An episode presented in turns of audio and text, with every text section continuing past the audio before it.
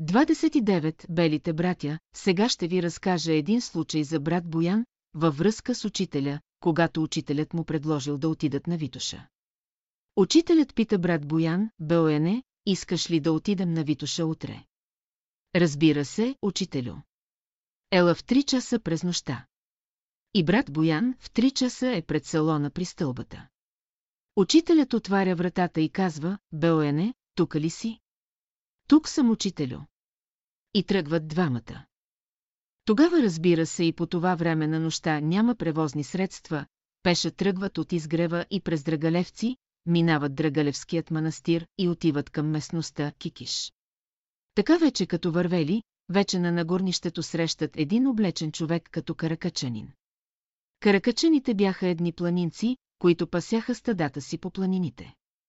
Като срещат този човек, той им казва «Добро утро». Те му отговарят «Дал Бог добро». Имате ли хляб? Имаме. Приятно пътуване. Така се поздравяват и учителят, и брат Боян тръгнали напред, а човекът отива надолу. И веднага се обърнал брат Боян, обаче човекът го няма. Тогава поглежда учителя. Учителят усмихнат казва, Белояне, доведохте тук, да видиш един от белите братя. Толкова за случая. А обяснението ще намерите в словото на учителя. Където той много пъти говори за белите братя. Те направляват живота на земята под прякото ръководство на Великия Божи дух. 30. Плодното дърво, Днес ще ви разкажа за едно посещение на учителя в Стара Загора, където е на квартира един наш брат, който пред къщата има овощна градина. И така както са седели там, на масата в двора, учителят вижда едно плодно дърво, ябълка и пита стопанина, как е това дърво, ражда ли, дава ли плод. Не, учителю, не дава плод, имам намерение да го отрежа, да го отсека. А учителят му отговаря, е. Не, не дей, остави го още и тази година, пък ако не даде плод, отрежи го. Обаче учителят става от масата, отива при дървото, обиколил дървото, пипал кората на дървото и се върнал там на масата и му казал, обаче, ако даде плод, ще бъде за мен. Разбира се, учителю, годинито не дава плод, години и аз зато и бях решил да го отрежа. А не. Но ако даде плод, за мен ще бъде. Разбира се, учителю. И за голямо очудване на стопанина, след този разговор, на дървото клоните се превивали от плод ябълки. И вече есента, когато озряват, почнали да пристигат съндъци в пощата, пощенския клон на изгрева за братството. Разбира се, учителят, всичките тези ябълки при обедите изнасили там на сетолуващите, които присъстват там на обед. Така ябълката от тогава нататък всяка година раждала плод. Тя вече бе станала служител Господу и принасяше плод в изобилие. 31. Димитър Звездински, между другите приятели, наши братя от братството, имахме такива двама братя, Димитър и Михаил. Ние ги знаехме, Митко и Миле Звездински. И двамата родом от Крушево, са граждани на Георги Томалевски откъдето и той беше роден, всеки човек е отделна личност, отделен характер, отделна планета. Един ден и двамата сме с Митко Звездински на бивака и след като там прекарахме. Обядвахме, разговаряхме и тръгнахме да си вървим обратно за София и по пътя му казвам, Митко, понеже той беше доста по-възрастен от мене, той беше на възрастта на Георги Томалевски. Митко, разкажи ми нещо във връзка с тебе, с учителя. Той беше много словоохотлив. С удоволствие ще ти разкажа. Аз до Айта световна война бях първоначален учител. След Айта световна война останах без работа. А трябва да се живее и постъпих като санитър в инфекциозната болница. Но, признавам си, страх ме беше, защото тогава нямаше тези лекарства, каквито ги има сега. Но беше Великден и аз взех яйца и козунак и отивам да посетя учителя на Опалченска. Учителят ме прие и ме попита, макар че той знаеше всичко за мен, но трябваше да стане разговор. Брат, вие работите ли? Работя, учителю. Къде работите? В инфекциозната болница. Какво работите там? Санитър съм, учителю. Като работите там, страх ли вие е? Митко сближава двете ръце, като на молитва, и казва на учителя, страх ме е, учителю. Учителят строго, меко му казва, брат, когато почувствате страх, погледнете небето и пет пари не давайте. Като ми каза тези думи, аз вече болните ги приемах и прегръщах, и пет пари не давах за никаква опасност от инфекциозно заболяване. Да. Как наистина изпъкват образи от наши приятели, Митко Звездински, преди да се пенсионира, работеше в социални грижи като чиновник. Негов началник му е бил Александър Георгиев Периклиев, брат на Милка Периклиева. Впоследствие той стана професор по економическите въпроси, Александър Георгиев. Какво ми разказа веднъж той, професорът, Несторе, по време на войната бяхме евакуирани поради опасността от бомбардировките в Ботевград. И когато най-после свърши войната за нас в България и пристигнаха вече тука съветските войски, то започна да функционира новата власт на Отечествения фронт. Аз се обръщам към моя служител Митко Звездински и му казвам, хайде, Митко, сега да се включим в новата отечествено-фронтовска власт. А той ми отговаря, слушай, аз на двама господари не служа. Аз служа на господа. Ти можеш да служиш. Където искаш. И това ми разказваше Сашо Георгиев Периклиев. Така се сконфузих, така ме изобличи мен с неговото доблесно, смело и категорично изказване, че той на двама господари няма да служи, на господа и на Емамуна. Какви хора, верни и предани, Бог е единственият, за когото човек трябва да жертва живота си. Учителят, 32. Ангели ходят по земята, този брат беше главен счетоводител на една фирма Балабанови. Които имаха гори в Рила, собствени тогава. И той разказваше следни. 34 Нестор от село Тресонче идва в България. Всеки човек има своя външна и вътрешна физиономия, изявена и неизявена в живота. Аз, съвсем незначителният от най-незначителните, се казвам Нестор Велюв Илиев от село Тресонче, Дебърско, Вардарска Македония, българин от прапрапрапрапрадедовска фамилия. Тези неща, които моят брат Вергилий Кръстев ме помолва две-три пъти и понеже не иска да приеме моята концепция. Че всеки един човек е важен, но не е важно неговото име, неговият адрес, неговата биография за вечността. Но по негово настояване неколкократно, според негови съображения за исторически сведения, и аз, като микроскопически представител тука, в Бялото братство в България, трябва да му разкажа нещо за себе си. И аз вече посочих от кое село съм, коя околия. Нашето село е едно от седемте села. Които се наричат мияци, защото в Македония имат берсяци, мияци и геги, източната част на Албания, или западната част на Охридското езеро. Християни са, но в Албания живеят. Ние сме седем села Галичник, Лазараполе, Тресонче, Селце, Росоки, Гари и Сеушица. Особеността на тези села, историци, които са минали там 18-19 столетие са отбелязали, че тези седем села, това население са потомци на Самуиловата аристокрация, от цар Самуил. От неговото царуване преди векове. Ние не казваме, както се казва тука, в горната част на България, ние, като започва думата с «н», а ние казваме «мие» с «м» «мие». Някои твърдят, че поради това, че казваме, че сме мие, че сме наричани мияци. Не е известно това и за мен, обаче обичаите в нашите седем села са такива, православни християни, няма друговерци и обичаите са такива, че само между тези села стават браковете, омъжването и оженването между това население помежду им. Второ, ние не казваме ръка с а, а казваме рока, нога. Има такива езикови особености при нас. Населението 95% са строителни работници, понеже нашето село е планинско и е от 12 махали. Между другото, ще ви кажа и махалите си. Моята махала се казва Пешковци. Има кадиевци, юдровци, лековци, сърбиновци, крайниковци, юруковци, белшковци, тризловци, върлевци, петровци. Така те за и села, те са по склоновете на планината. Планината е бистра.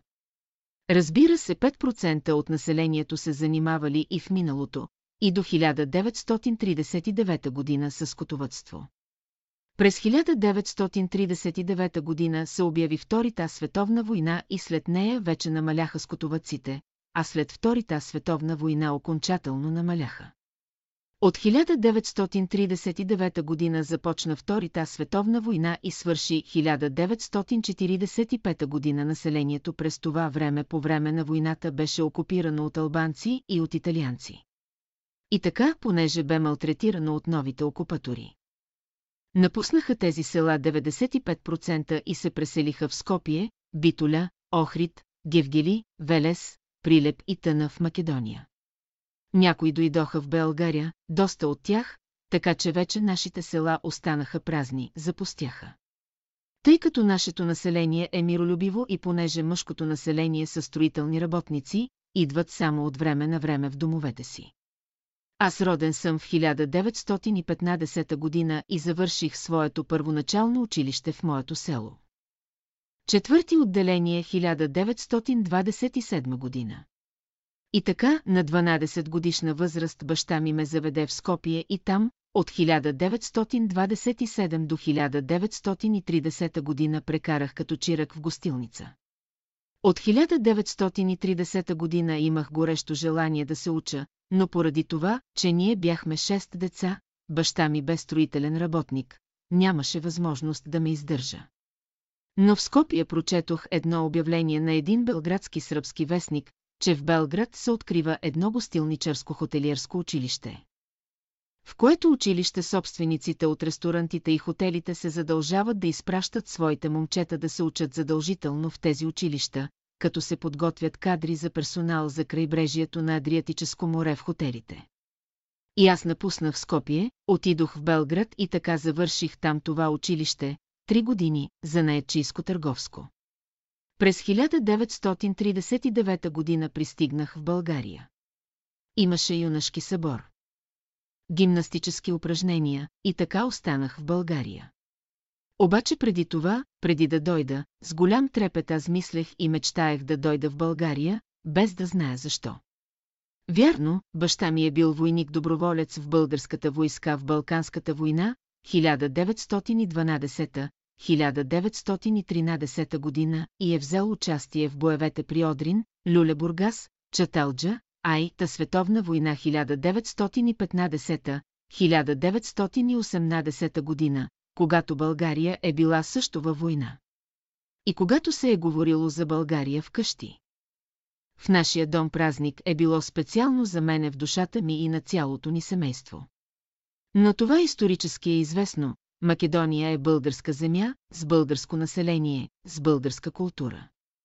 Но по несправедливи договори, от 1878 година, наречен Берлински договор, тогава Македония е откъсват от България и до ден днешен, и сега е Македония вън от територията на България, на българската държава. Когато дойдох в България и завърших там няколкодневният юнашки събор с гимнастическите упражнения на юнашкия събор, аз останах тука. Започнах да посещавам курсове, тогава имаше частни курсове за подготовка на гимназисти от свещеник Михайлов. И там взех подготвителните курсове, а през лятото държах държавни изпити и така завърших гимназия в София с прекъсване, тъй като през време на войната имаше неприятности. Бомбардировки от чужди страни. България беше въвлечена във войната, но завърших гимназия тука и след това три години се занимавах частно, уроци по пеене при професор Прокопова, сега, как стана така, че аз да се запозная с братството и с учителя. 35 среща с учителя, в курсовете на свещеник Михайлов, имаше такъв подготвителен курс за български език, тъй като в нашето наречие в Македония не е литературният език, който е български. И аз взех такъв курс и до мен начина седеше едно момиче. По време на междучасията другите курсисти отиваха из коридорите по една или друга причина, аз, от започването до свършването, седях на чина. Така както и момичето. Момичето, виждайки, че не съм тукашен от София, нали и моят диалект се проличаваше, тя ме попита къде живея и аз рекох, живея на У, Венелин. И аз следваше да я питам, а вие къде живеете? Ами аз живея на изгрева. Какво е това изгрева? Изгревът е един квартал, веднага след Борисовата градина. И тя ме поканва, заповядайте, там на изгрева има салон, има учител. Който държи беседи. Много интересно е, заповядайте да чуете тези беседи. Как се отива там? Тя ми посочи по какъв начин, по граф Игнатиев, по Дървенишкото шосе, и аз наистина отидох, като ми каза, че в неделя от 10-1-1 часа има там беседа. И аз отидох. Още първият път, като отидох, аз съм разбира се от православно семейство, пял съм като ученик в отделенията, в църквата в нашето село. Но това, което чух от учителя Петър Константинов Дънов, не бях чул такова нещо от никой друг пастор или свещеник. Разбира се, не беше без значение и това за мен до тогава. Аз бях месоедец, без да знае нищо за вегетарианството и за етичната страна на живота и за храненето. Тогава за пръв път това чух, тъй като в Белград, където съм живял 9 години, нищо не съм знаел и съм ял месо, за голямо съжаление. Но от тогава 1940 до 1944 година до края, докато беше учителят, до 27 декември, имах възможност да слушам лекциите, беседите на учителя и разбира се душевно да се радвам, че имам тази привилегия, слава на Бога. Нямам думи да изразя моята благодарност към Бога, че дойдох в България да видя учителя, да чуя неговото слово и така, през целия живот, да ми се осмисли моят земен живот. Моят брат и приятел настоява да кажа още нещо. Разбира се, датата на рождението ми, 1915 година, на 25 април. Баща ми се казва Велю, майка ми се казва Фроска. И двамата са от същото село Тресонче. Баща ми е от Пешковци, а майка ми е от Тризловци. С това, по настояването на моя брат, изчерпвам въпроса. Всичко до сега, което съм го казал, казвам го и сега. Нямам думи да изразя моята радост, че дойдох в България, за да живея този живот, който учителят препоръчва и разбира се. Дано да оправдая присъствието си и да реализирам онези неща, които са ме вълнували, да ги изпълня в живота си на практика. Това, което сега го казах и в продължение на миналите срещи, с моя брат Вергили, е в резултат на пребиваването ми в България, в София и разбира се във връзка с учителя и с нашите братя и сестри. И така по този начин удовлетворих настоятелното искане на моят брат. Да му разкажа тези незначителни неща за мен около моята нищожна личност. 37. Теофана Савова, сестра Теофана ми разказа следния случай. Веднъж решила да погладува няколко дни. А тя беше толкова физически слаба, но на никого не е казала това и стои пред салона. Минава учителят покрай нея, спира се при нея за няколко секунди и казва, Манджа, манджа тук на земята, като отидем горе, тогава няма да се храним. И аз веднага отидох в къщи на тенджерата и така се нахраних. Но с никого не съм споделила това. Учителят знае всичко, кой и какво върши. Те стояха непрекъснато при учителя. Те стояха там почти постоянно и доста наши приятели им правеха забележки за това, че стоят там, като смятат, че безпокоят учителя. Веднъж Катя Грива попитала учителя, «Учителю, обвиняват ни, че ви безпокоим тука като стоим при вас, вярно ли е, че ви безпокоим?» А учителят отговорил, «Вие не ме безпокоите. А те ме безпокоят с мислите си». Да. И за това само веднъж сестрата Офана не е присъствала там, пред салона. Следващия ден е пита учителят, понеже имала някаква работа вкъщи, там разплитала някаква жилетка. Следващия ден учителят е пита, ти вчера не беше там, пред салона. Да, учителю, не бях, вярно, поради тази заангажираност вкъщи. За да каже учителят на сестрата Офана, вчера теб те нямаше пред салона. То значи, че нашите човешки, обикновени разсъждания не съвпадат с тези разсъждения на учителя. Ние не знаем с тяхното присъствие каква дейност, каква работа са вършили там, пред салона, на всяка душа Бог е определил един момент, когато тя ще се прояви. Учителят, 38 Фотографът Васко Искренов, на изгрева, в Бялото братство при учителя имахме няколко души фотографи, но най-добрият майстор, който направи най-хубави снимки на изгрева и в живота на братството, е Васил Искренов, Васко Искренов. Васко Искренов е родом от Ломско село. В начало в Лом е бил книжар, след това идва в София и така препитава се от правенето на снимки като фотограф. Така че през живота си той няма държавна служба и нямаше трудов стаж, и съответно нямаше и пенсия, когато вече надвиши своята възраст. Обаче имаше дъщеря, която се омъжи за един художник и отидоха с мъжът си в Италия, и последствие ги поканиха там на гости за известно време. Разбира се, че остават там и не се върнаха. Тук държавата им отне апартамента, който имаха в къва Лозенец в София. В Италия остават известно време, но понеже жена му е западно-германка, има сестра в Западна Германия и поискали да отидат при сестра си в Западна Германия. Но предварително поискали да станат западно-германски поданици в Италия и те получили поданство западно-германско и отиват в Германия, обаче западно-германските власти, където се настаняват, ги питат, кои сте вие, откъде сте? Ние сме българи, от България сме дошли тука. Ами имате ли пенсия? Нямаме. Ами имате ли германско поданство? Имаме. Ако не бяхме имали, щяхме да ви дадем една брутна сума. За да може да имате средства. Нашият брат Васко Искренов им отговорил, на властта, нямаме нужда от брутна сума, имаме нужда само от храна и от подслон. Веднага им дават пенсия и така преживяват в Западна Германия. В този момент, когато прави този запис, нашият брат Васко Искренов е 90 годишен. Неговата съпруга е германка, починала, неговата дъщеря е починала и така кореспондирам с него и правя извод на неговия живот. Ние бяхме приятели, преди да отиде вън от България.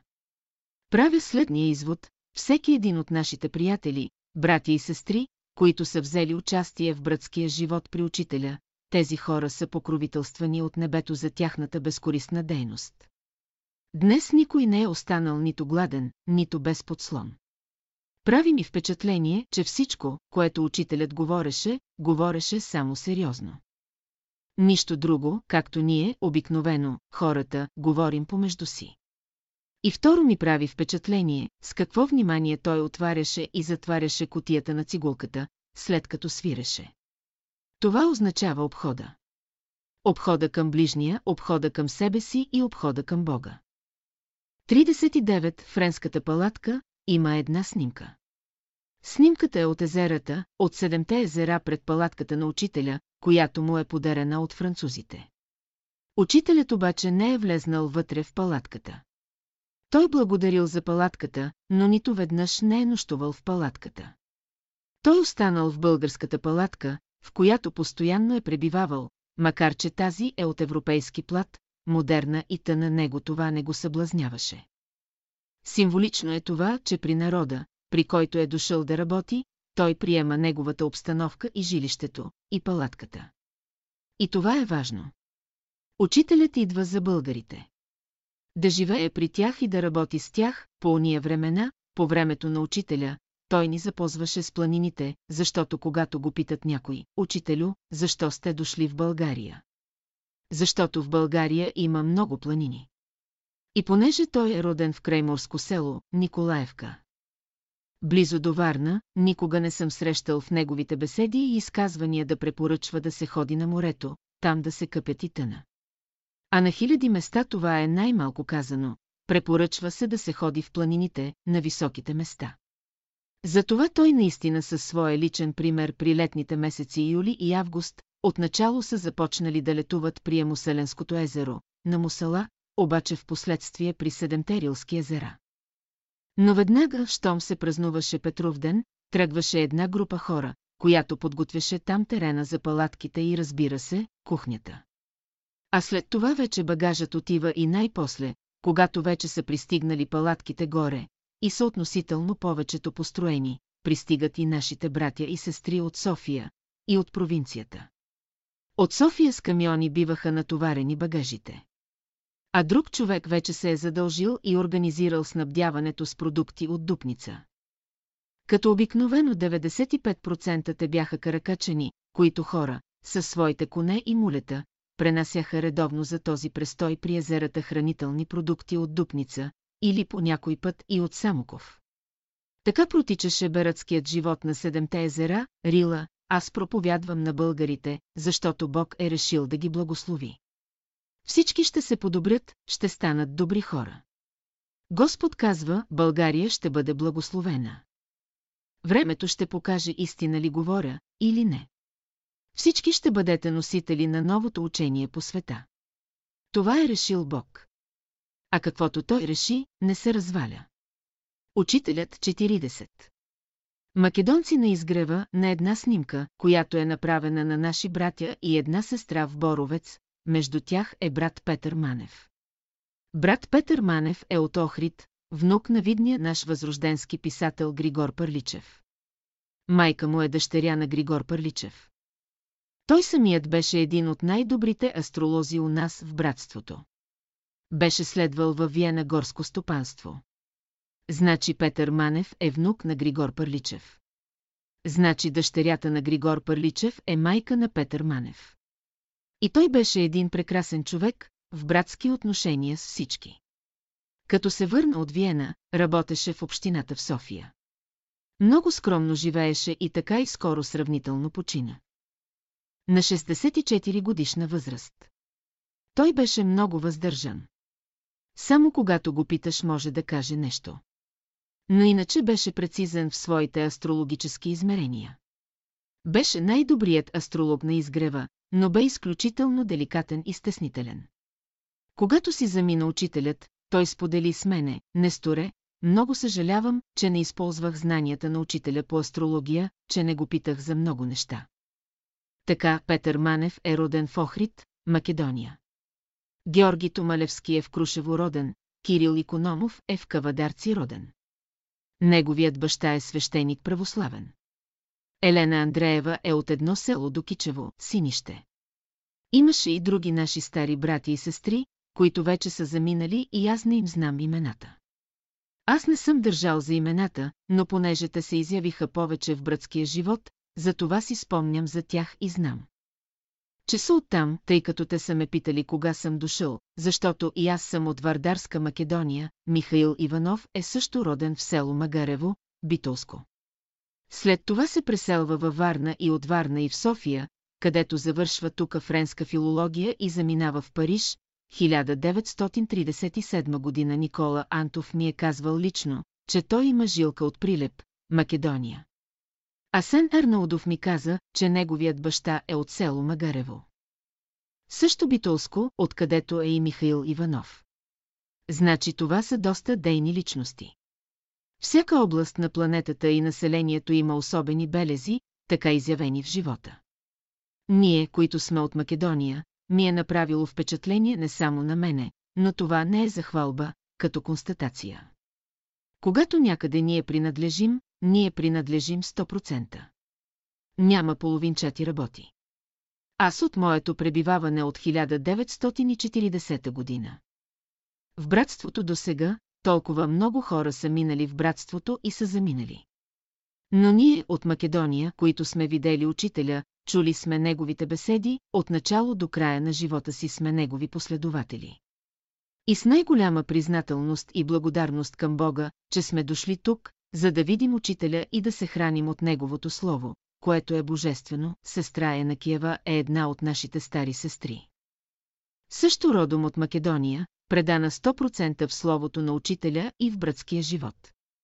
До последния си ден от живота си живееше на изгрева и дори когато вече позастаря, учителят ти кратко казва, вземете сестра, поливайте розите и цветята. И по този начин, той разбира се не го казва, но то се подразбира, да си прави гимнастика и да си намира работа и да не стои празна. Нашият брат Славчо Славянски живо участие взимаше при организацията при летуването на Рилските езера. Той отиваше да ги спазарява му каракачаните, да спазарява камионите и тъна неговият баща е родом от Штип и също неговия зет, оженен за негова сестра Натка е Жоро Кьосев. И той също е от Македония. Жоро Кьосев е зет на Славянски. Натка е сестра на Славчо Славянски, Димитър Балючев е също от Егейска Македония, по убеждение е земеделец. Има една снимка, на която се вижда как до учителя отстрани седят Сетуицев и дядо Благо на масата. Фрила по обед, а Димитър Балючев стои пред тях с блюдо за обед. Хубава снимка на още по-прекрасен живот, какъв е изводът за пребиваването на македонските българи на изгрева. Той е следният, най-важното нещо е да служи човек на Бога. Най-великото нещо е да служи човек на Бога. Учителя. 41. Трифон Кунев. Има една снимка с Георги Томалевски, който изсича с длето върху камъка посоката север-юг на историческия камък с Трифон Кунев. Кой е Трифон Кунев? Трифон Кунев е роден в село Аглен, Луковицка околия. Той иначе е писател, поет, наш приятел, който беше така също приятел на сестра доктор Дафина Кюрчева. Иначе, по убеждение политическо, е земеделец. След Втората световна война. Когато дойде в България Комунистическата партия да управлява страната, той беше директор на Народния театър. Обаче, когато той забеляза с негови други съидейници, земеделци, социал-демократи, че Комунистическата партия не управлява според принципите, с които тя декларираше, когато ще дойде на власт да управлява, то той реагираше и пишеше във вестник «Земеделско знаме» статии. Озаглавени, ситни, дребни като камилчета.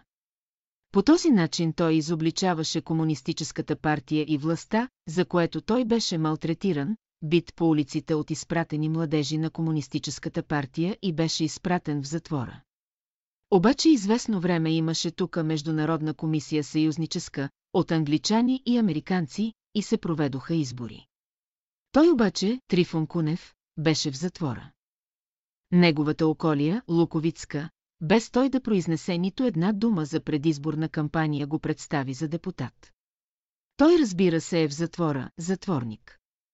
Луковицка околия го избра за народен представител и тогава го освободиха за известно време и той продължаваше да пише тези уводни сетатийки на земеделско знаме, ситни, дребни като камилчета. Впоследствие излезнаха тези статии. Събрани в книжка, но разбира се, после бяха конфискувани.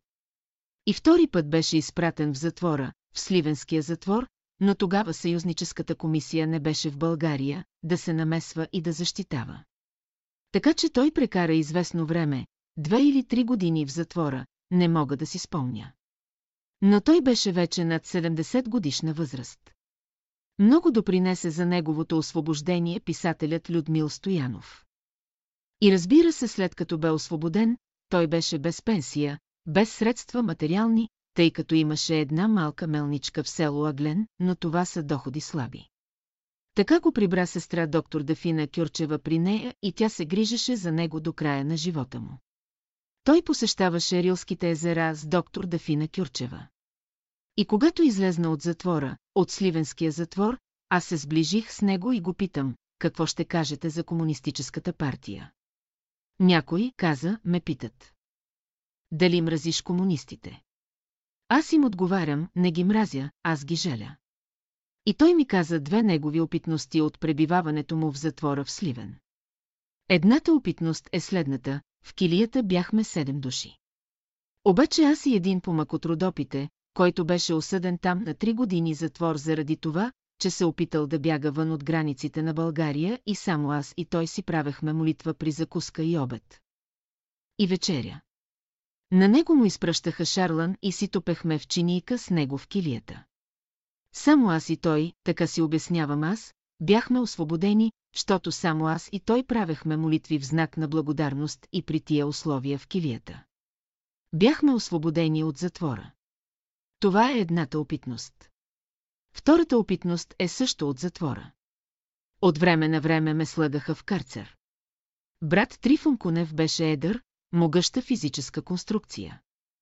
Разбира се, килията много тясна, влага, вода, не може нито да седне, нито да се обърне, при едно такова физико, психическо състояние. Той извиква Господи и само след няколко секунди се отваря вратата и грозно, сурово, грубо пазачът му казва, излез вън. Това ми разказа брат Трифон Кунев от неговото пребиваване в Сливенския затвор. Беше приял учението на учителя и словото му, молитвата е един апел към небето и небето отговаря на този апел. Чрез молитвата човек образува връзка с Бога и това, което е у Бога, се предава от човека, при всички състояния, когато сме свързани с Бога, ние се свързваме и с силата му, възприемаме неговите светли мисли. Учителят 42 Мария, захарната, сестра Мария я наричаха захарната, защото живееше в квартала на захарна фабрика. И такава предана, тази душа тръгва още в 3 часа през нощта. За да дойде на беседа на изгрева в 5 часа. Един интересен случай зная, ми го е разказала Катя Грива. Тя присъствала при този случай. Идва тя от града и учителят слизал по стълбата, и тя го поздравява, а Катя Грива стои в страни. Мария поздравява учителя, целува му ръка. С едната ръка му подава геврек и му казва, това, учителю, е за вас. А с другата ръка вади пет лева и му казва, учителю. Това е за господа. Учителят слага парите в джоба, взима геврека, започва да го разчупва, яде и почва да се качва нагоре по стълбата. А тогава пет лева беше много малка сума. Дала за господа, колкото е имала. Тя е била перачка, перела някъде в някоя болница, или не мога да кажа точно къде. Но съм я посещавал, когато беше в дълбока старост. Тя живееше в една схлупена къщичка, там, към захарната фабрика и съм разговарял с нея. Беше скромен, беден човек, но бе вярна по дух на учителя, човек е малко същество, но е проявление на Бога. Зад човека стои Бог. Учителят 43 Пътят за Латвия е свободен, Петър Пампуров като есперантист отива в Латвия, Балтийските страни и там държи сказки, запознава наши приятели, които идват в последствие на гости в България. Те са били 1939 година на езерата и между 1939 година започна Вторита световна война. Връщат се от езерата в София и понеже се позабавят, войната започва. Полша е окупирана от германските войски, а пък линията за връщане минава за Латвия, Естония, Литва през Полша. Учителят им казва, останете сега тука, аз ще ви кажа кога можете да тръгнете. Така един ден обедът бил при хубаво време вънка, пред салона. Учителят казва, брати и сестри, сега вече вие можете да тръгнете. Линията е освободена и вие можете да пътувате за родните си балтийски страни. Сбогува се той, става от масата. Това ми го разказва сестра Елена Андреева. Става от масата и им казва, приятно пътуване, пък когато имате нужда, повикайте ме. И така учителят отива горе и се прибира в стаята си. За пръв път учителят го чуват да казва такова нещо. Той обикновено се въздържаше да казва какво може. А при този случай, в смисъл, когато те имат някаква нужда, затруднение в балтийските страни, да се обърнат към него мислено или с молитва. А една от сестрите от балтийските страни идва тука и се омъжва за един наш брат, инженер Елиезер Коен, учителят сам извиква своите ученици. И учениците познават гласа му. Когато ученикът намери своя учител, той е близо при Бога, докато Божията мисъл е насочена към нас. Ние можем всичко да направим. Нарушим ли този божествен закон, тази божествена връзка се прекъсва и ние ставаме обикновени хора. Учителят 44 Борис Ругев, Неделчо Попов е предан наш приятел на братството и словото на учителя. Той беше на работа в държавната печатница, административно лице. По време на Вторита световна война братството беше затруднено с снабдяването на хартия за печатане. Той съдействаше по някакъв начин да се снабдим ние с хартия за печатницата на изгрева и особено той взе участие в печатането на голямата книга «Учителят». Както и при печатането на песните «Големият сборник». За този случай ми разказваше един наш брат-математик, следвал в Сорбоната в Париж, Борис Ругев, който от най-ранна възраст е бил запознат с учителя и със словото му, във Варна, от семейство Манол Иванови, той бе флотски офицер във военноморския флот във Варна и е изпратен на специализация в Сорбоната, където там и завършва астрономия и математика. Толкова той беше усъвършенствал математиката, щото учителят му казва веднъж, стига вече математика, а за да каже учителят стига вече математика, вижда се колко той е бил подготвен за тази материя. Същият брат Ругев ми разказваше веднъж следния случай. След като излиза от флутата преминава и става директор на Географския институт в София. По това време, когато той е директор в Географския институт. Пристига при него Неделчо Попов, когато той не познава. Рогев не познава Неделчо Попов, но Неделчо Попов моли да разреши Борис Ругев, като директор на Географския институт, защото под негово разпореждане е военната печатница на военното издателство, за да се напечатат там песните на учителя. И казва, аз нямах право, според правилника на института. Това става веднага след Втората световна война. След 1946 година комунистическата власт не разрешаваше такива материали да бъдат напечатани. Но понеже Борис Ругев е наш самишленик, с риск, разбира се, разрешава да се напечатат песните в издателството на военните. При този случай по това време, докато Неделчо Попов е при него, брат Борис Николов е вън и той е в молитва, за да може да се съдейства от небето да се реализира. Наистина се реализира напечатването на песните на учителя и братските песни в един по-обемист том. Преследваха ни комунистите, изпратиха наши братя в затворите, между които брат Борис Николов и брат Жечо Панайотов. Обаче, след като излезе от затвора, един ден ме среща брат Борис и ме пита, Несторе, познаваш ли ти Борис Ругев? Да, казвам, ние сме приятели и ходим заедно на екскурзия на Витоша там. Добре тогава имам един хубав спомен от него, от Борис Ругев. Покани Борис Ругев. Георги Томалевски и ти, елате Еди, кой си ден на гости у нас. Определеният ден бяхме на вечеря при брат Борис Николов и тогава разказваха за случая как е станало отпечатването на песните и разбира се прекарахме в една приятна обстановка. Брат Борис Николов с негов автограф му подари на Борис Ругев една от песнарките, за които той даде разрешението да се напечатат. Брат Борис Ругев След като се пенсионира в Географския институт, отиде да работи в Института по математика при Академията на науките и там той издаде две книжки. Тези книжки могат да бъдат прочетени само изключително от голям математик, само той може да прочете неговите формули, които са в тези книжки.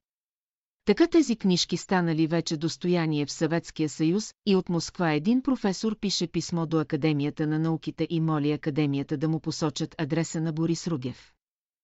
Защото той искал лично да му пише писмо. Академията му изпраща на професора в Москва адреса на Борис Ругев и Борис Ругев получава едно писмо от този професор в Москва, с което го моли, като изпраща две световно нерешени математически задачи, да ги реши брат Борис Ругев. Брат Борис Ругев решава задачите и ги изпраща в Москва. Разбира се без шум, защото това събитие не е дребна работа. Той е изключително скромен и така бил много доволен, че можел да услужи на този професор в Москва, а същевременно нали става вече известен като каква подготовка има в областта на математиката. Той издава астрономически основи на българското летоброене, дори Борис Ругев един ден сподели думите на учителя, стига вече математика. А той ми казва, също Борис Ругев, съжалявам, че през настоящия живот бях военен. Защото все пак ограничения има там.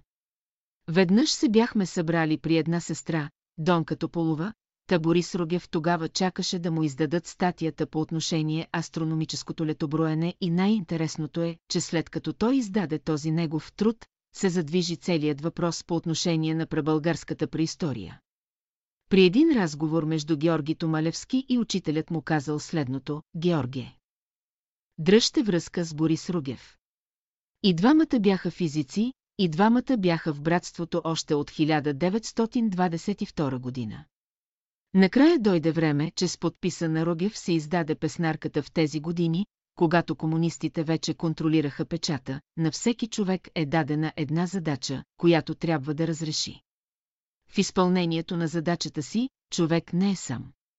Бог присъства в него и всеки момент го изпитва, в Бога са всички дарби и възможности.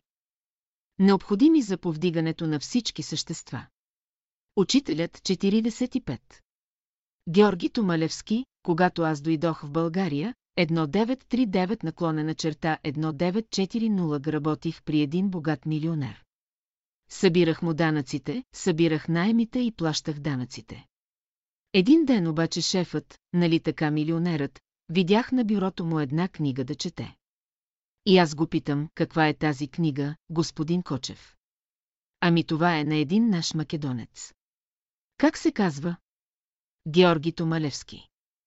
И така аз докато не бях дошъл в България, бях чувал в Скопие фамилията Томалевски, понеже в тяхната къща в Крушево е обявено и Линденското възстание. Патриотична българска фамилия, неговият баща, строител, предприемач в София, идва тук след Илинденското възстание. Георги бил тогава на 6 годишна възраст. И разбира се, прочетох книгата, книгата е сигнали озаглавена. Отидох в издателството Факел да питам. Къде живее автора? Казаха ми, че знаят телефона, но не знаят улицата. Обаждам се по телефона, но беше летен сезон, никой нямаше вкъщи, те били някъде на летуване. Обаче през есента бях научил вече къде живее, на Ул Шипка, 35, триете отидох там, позваних, отвори се вратата, яви се пред мене един среден наръст човек и му казвам, господин Томалевски, вие. Да, аз съм. Извинете, казвам, аз съм ваш почитател. Чел съм ваши работи в книгата «Сигнали». Аз съм българин от Македония, от Дебърско. И той, като чу това, блъсна вратата до края на стената и ме покани радушно вътре в апартамента, отидохме в стаята, в кабинета му, седна той така срещу мен и само след три минути разговор, казва, от днес аз съм Георги за теб, а ти си за мен Нестор. Какво разбрах аз, че неговите родители, баща му, са преселници в Крушево от Галичник. А майка му от село Гаре, пак също мияци, за които порано вече ставаше дума за мене. Значи те са също мияци. Да, мияци. И така до края на живота му, от 1941 до 1988 година бяхме приятели, когато той се пресели в другия, за нас невидим свят, на 90 годишна възраст. Но последната година преди да си замине, доста хора той вече не познаваше. Но един ден аз отидох при него и питам, Георги, кой съм аз? За моя приятна изненада той веднага каза, Нестор. И разбира се, дъщеря му ни даде там закуска, това беше в следобедните часове и след това той, понеже не чуваше добре, аз почнах да пея братски песни и той се включи и заедно пеехме в присъствието на дъщеря му и той понечи да си легне, и аз рекох да не го притеснявам. Казвам му, довиждане, Георге. Довиждане, Несторе. Чакай, рекох, да те целуна. Целунах го и той ми каза, чакай и аз да те целуна. И така се сбогувахме от този физически свят по-настоящем с моя брат Георги Томалевски. По време след запознаването ми с него аз му разказах, че съм се запознал с братството и с учителя. Той ми каза, много добре. Аз без да зная, но той в последствие ми каза, че е също в това общество, в това братство. Идвай от време на време, ще нощуваш тука при мен и за беседата сутрин, за пет часа ще отиваме на изгрева. И там имам с него хубави спомени, когато отивахме на изгрева през Борисовата градина и след това играхме паневритмията. Той тогава беше директор на Трети девическа гимназия. А преди него в Трети девическа гимназия беше един мой съселенин, Марко Григоров, литератор. Та така с Георги Томалевски, още от тогава ходехме на изгрева. Впоследствие 1941 година станаха събития, понеже България се определи на страната на Германия. Обаче не взе участие дейно от начало. Но станаха бомбардировки над София и жилището, в което живеех аз, се разруши, без да бъде разрушен апартаментът, в който ние живеехме. Само прозорците бяха счупени. Георги, съпругата с дъщеря си ги евакуира в град Самоков. А той беше във въздушната защита, дежурен тук в София, в скривалищата. След бомбардировките той отиваше да види какви поражения има и така той веднага идва след бомбардировката на 10 януари 1944 година. Където ние живеехме. Ние бяхме в Борисовата градина по време на бомбардировката. Като се върнахме вкъщи виждаме, че къщата е няма и той дойде, и ми казва, Несторе, ето ти ключа, върви у нас. И така останахме да нощуваме през нощта при него, хапнахме каквото имаше там, защото ние бяхме многочленно семейство. Ние бяхме четирима братя, две сестри. Майка ми и баба ми, общо 8 човека. Там нощувахме при него и следващия ден вече заминахме в провинцията Ита. Н. Но аз останах при него да прекарам зимата, тук по негова покана, така че имам прекрасни впечатления за него като човек, като съпруг, като писател и най-много, като сърдечен последовател на учителя и неговото слово. За брат Георги Томалевски могат да се кажат още хубави думи, приятелството е по-горе от женитбата, по-горе от службата, защото любовта е по-горе от всичките материални работи. Учителят 46 гуменки за рожден ден, до изгрева имаше една фабрика, където изработваха гуменки по онези гладни военни години. Те се правеха от плат, а стъпалата бяха от гума. Няколко наши сестри работеха там. Решават да направят един чифт гуменки за учителя и да ги подарят за рождения му ден тире 1-2 юли на Петровден.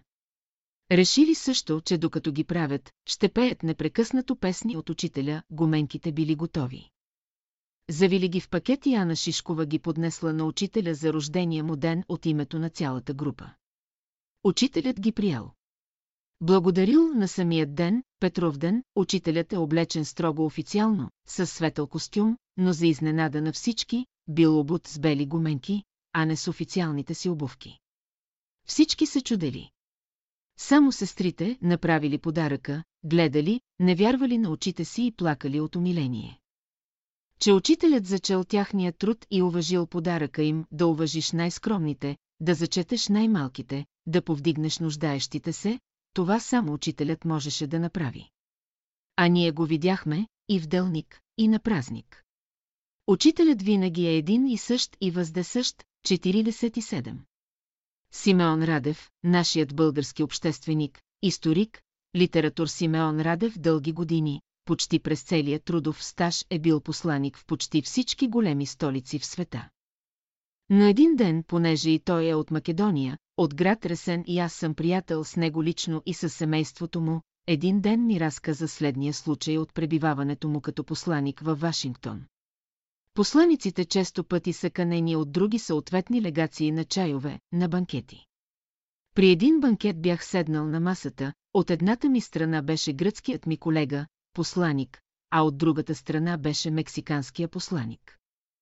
Но ние започнахме един духовен разговор с гръцкия колега и след известно време от разговора се обръщам към мексиканския и му казвам, вие какво ще кажете по въпросите, които разискваме тук с нашия колега, гръцкия посланик. А той ми отговори, вижте, господин Радев, тази лъжица не е за моята уста, духовните въпроси са за мен чужда работа. И господин Радев ми казва на мен, Несторе, това е почтен отговор на един човек. Който не може да каже, както например нашите съграждани и сънародници. Българин ако е, като му кажеш за духовни въпроси, той, макар че никога не е мислил по тия въпроси, той веднага ще отреже, или има, или няма. А онзи отговаря, не е лъжица за моята уста този проблем. Така и когато съм ходил при тях вкъщи сме разговаряли предимно 90% за Македония, за България, за трагедията на Македония.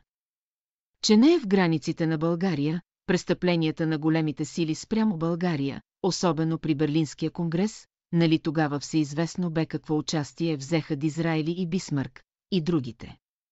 Така никога не сме говорили за духовни въпроси от тях вкъщи и дори когато сме излизали на разходка с него.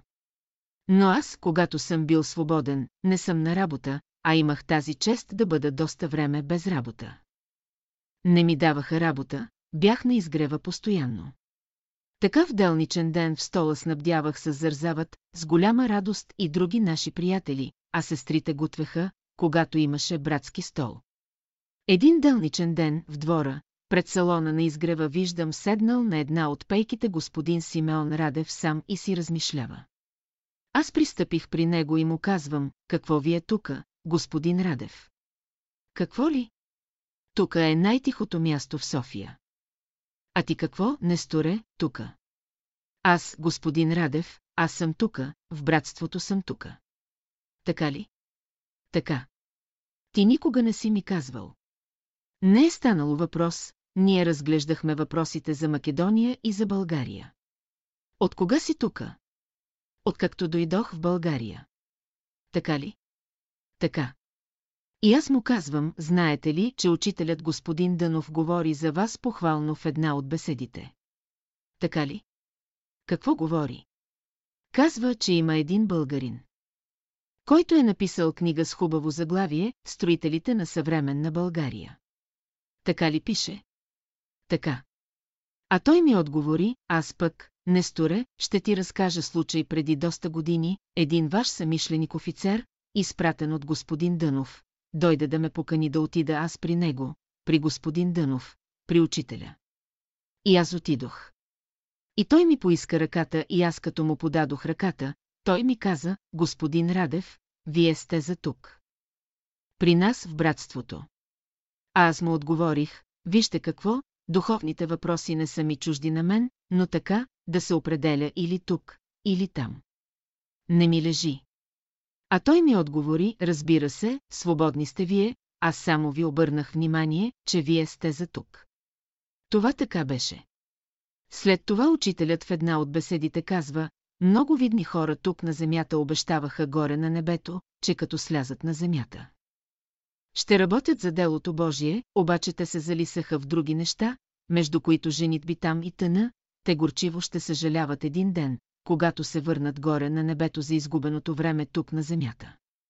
И аз сега смятам, това е вече мое мнение, че един от тия, които се бяха захласнали в друга посока, е и господин Симеон Радев. Това нещо, което го разказах сега тук, тази среща и разговор с господин Симеон Радев беше след заминаването от този свят на учителя. Това беше някъде към 1955 наклонена черта 1956 година. Той беше дошъл на изгрева да търси някого, с когото се беше разминал, съзнателно или несъзнателно, всяка душа търси Бога. Грешката е там, че хората търсят Бога вън от себе си. Реалността е в самия човек. Бог, когато търсите вън някъде, е вътре във вас. Ако познаете Бога в себе си, ще го познаете и вън от себе си. Диханието на Бога е необходимо за всеки човек. Както млякото за новороденото дете. Следователно процесът на божественото дихание е непреривен. Като знаете това, поддържайте връзката си с Бога, за да могат неговите енергии да се вливат във вас. Учителят 48 Доктор Миркович стана дума за доктор Миркович, един от първите ученици на учителя. Между другите разговори, които е имал доктор Миркович с учителя, веднъж той помолил учителя да му каже учителят. Кога доктор Миркович ще си замине от този свят, от земята?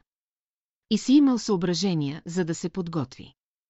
Учителят му казал, казал и на още едно друго лице, кога ще напуснат земята, за което учителят в една от беседите казва, съжалявам, че им казах. Имам предвид за доктор Миркович. Когато дойде това време, за да си отиде, той бе изпаднал в депресия и аз от София отидох в Сливен да го успокоя, да го освободя. Та да си замине. Интересни неща и трудни за обяснение, и още по-трудни за възприемане, няма по-велико благо за човека от това, да е свързан с Бога, с разумния свят. Учителят 49 Послушание е една от малките, но за мен, брат Нестор, съществена опитност е тази, от първото ми посещение при учителя, лично, в четири очи. Разбира се, аз му разказах това, което ме интересуваше, което ме вълнуваше във връзка с фамилията. Със семейството ни. Това беше по време на Вторита световна война. Учителят от всичко това, което му казах и разказах, след като ме изслуша, той само каза едно изречение, четете беседите на домашните си. И се изчерпи въпросът. Стоях известно време, виждам, че няма друго какво да ми каже и излезнах си. Но в последствие разбрах, отначало не знаех, че учителят вижда далече, чува далече. Аз наистина изпълнявах ревностно съвета му. В кухнята, където живеехме, Наул Венелин четях на моите братя, сестри, майка ми, баба ми. Впоследствие, когато разбрах, че учителят вижда и чува отдалече, той констатирал, че аз съм извършил тази негова препоръка, която е, все пак, на друг език казано, послушание. Той много държи, не само той, но и Христос и Стария Завет за послушанието. Не е имало случай, когато посетя учителя за лична моя работа. Или за някой друг, винаги ме е посрещал с открити обятия и с необичайно разположение. Каквото ми е казвал, изпълнявал съм го с послушание. Благодаря, че съм бил послушен. 50 истинското лекарство, сестра Параскева, Паша Теодорова, професионална учителка по химия, е била стенографка от 1915 и беше до края на живота си стенографка. Тя напусна земния си живот на 84 годишна възраст.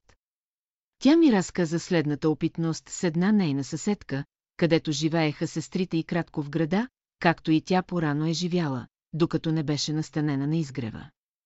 Съседката я помолила и кратко казала, Паша.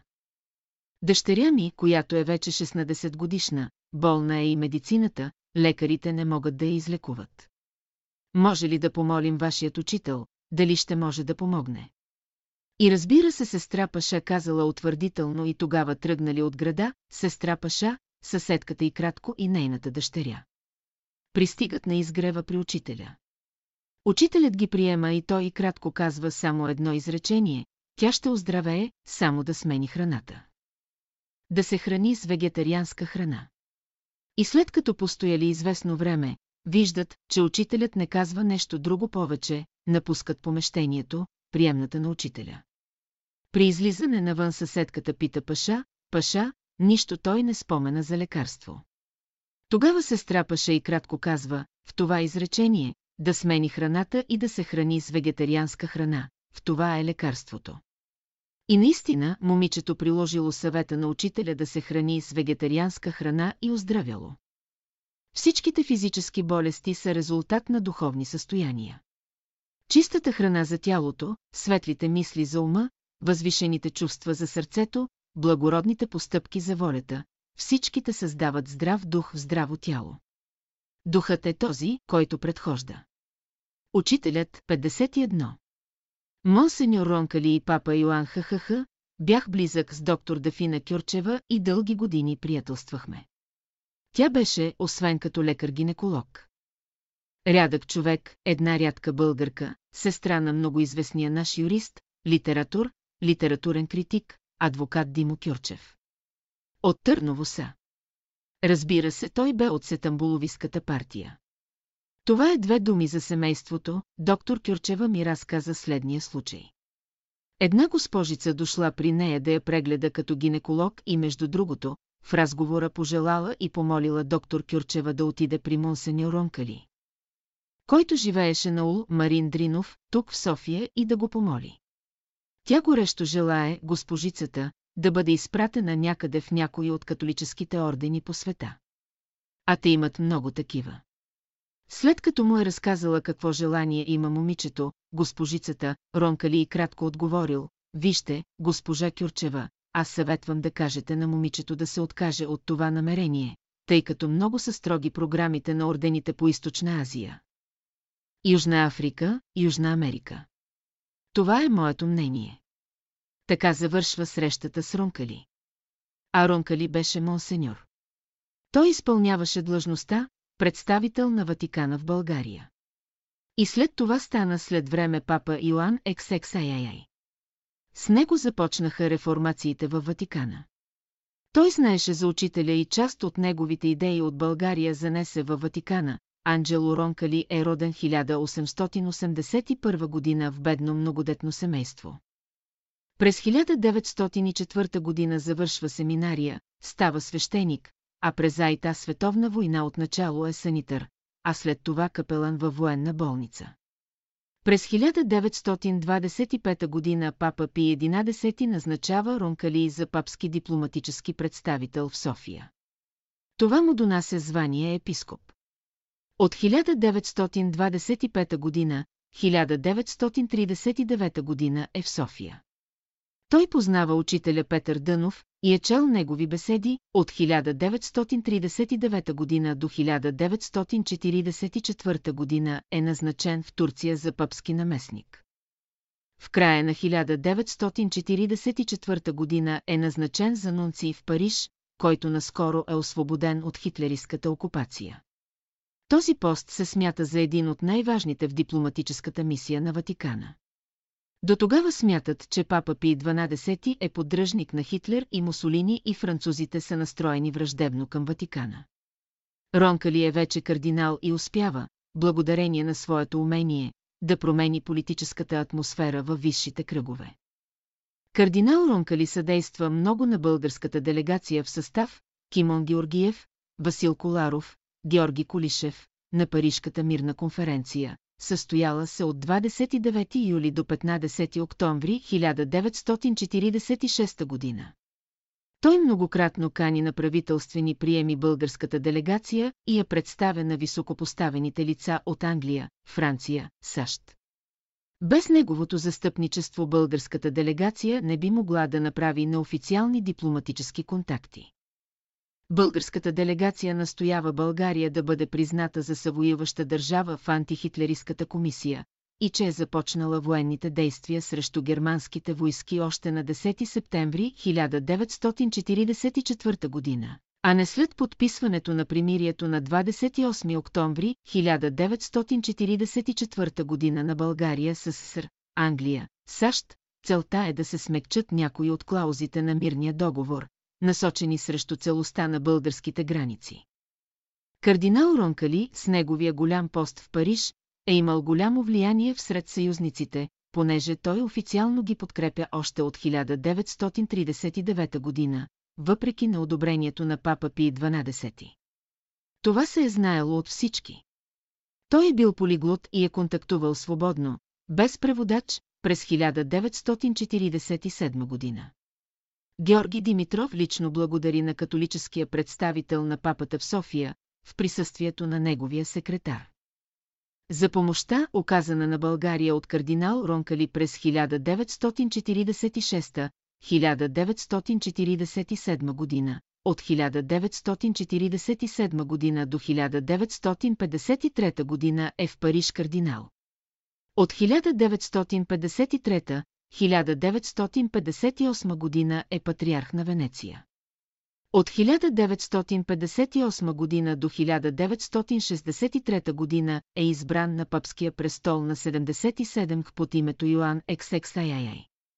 Това е било истинска сензация, той се обявява за мир и мирно съвместно съществуване на държавите с различни социални системи.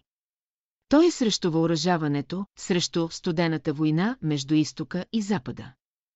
Той издига лозунга «Мир на земята», застъпва се за социално равенство, прави църковна реформа да установи контакт между Евангелието и съвременния свят. Заради неговите реформи го наричат червеният папа. Смятат, че идеите, които носи със себе си, са чужди идеи на римокатолическата църква. А това са идеи, които се намират в словото на учителя Петър Дънов, които по времето на своето пребиваване в София 1925-1939 година. Ронка ли пряко или косвено е взаимствал от словото на учителя, ето един пример, как работи небето със своите служители, чрез духът, чрез слово и чрез дела, 52. Нападките срещу учителя, по време на първоначалната дейност на учителя доктор Петър Дънов в България, е била атакувана, разбира се, както и на друго място съм казвал, от православната църква, поголовно. А ние знаем от историята. От древността до днес, много малко са хората, които ги храни духовността, повечето са хората на материалните нужди и стремежи. Обаче православната църква си поставя за задача да не позволи да се отклоняват всички онези самишленици на православната църква, доколкото те са 100% източно православни християни, към различните секти. А Дънов за тях е сектант, самоотлъчил се от църквата. Тогава съдейства отрицателно и жълтата преса, злонамерено, подкупена и с зла умисъл, и пишат статии срещу учителя. Обаче един приятел на братството, както и неговият баща от Казанлък, Петър Камбуров, ми разказват следния случай. Аз по това време бях свидетел на едно такова преследване и опетняване името на учителя и името на Бялото братство. Аз бях студент по това време. И като чета жълтата преса какви отрицателни неща пише за братството и за учителя. То аз отивам при учителя и му казвам, учителю, знаете ли какво пише в пресата? Той ме пита, какво пише. Отрицателни неща пише за нас, като цяло, за братството и лично за вас.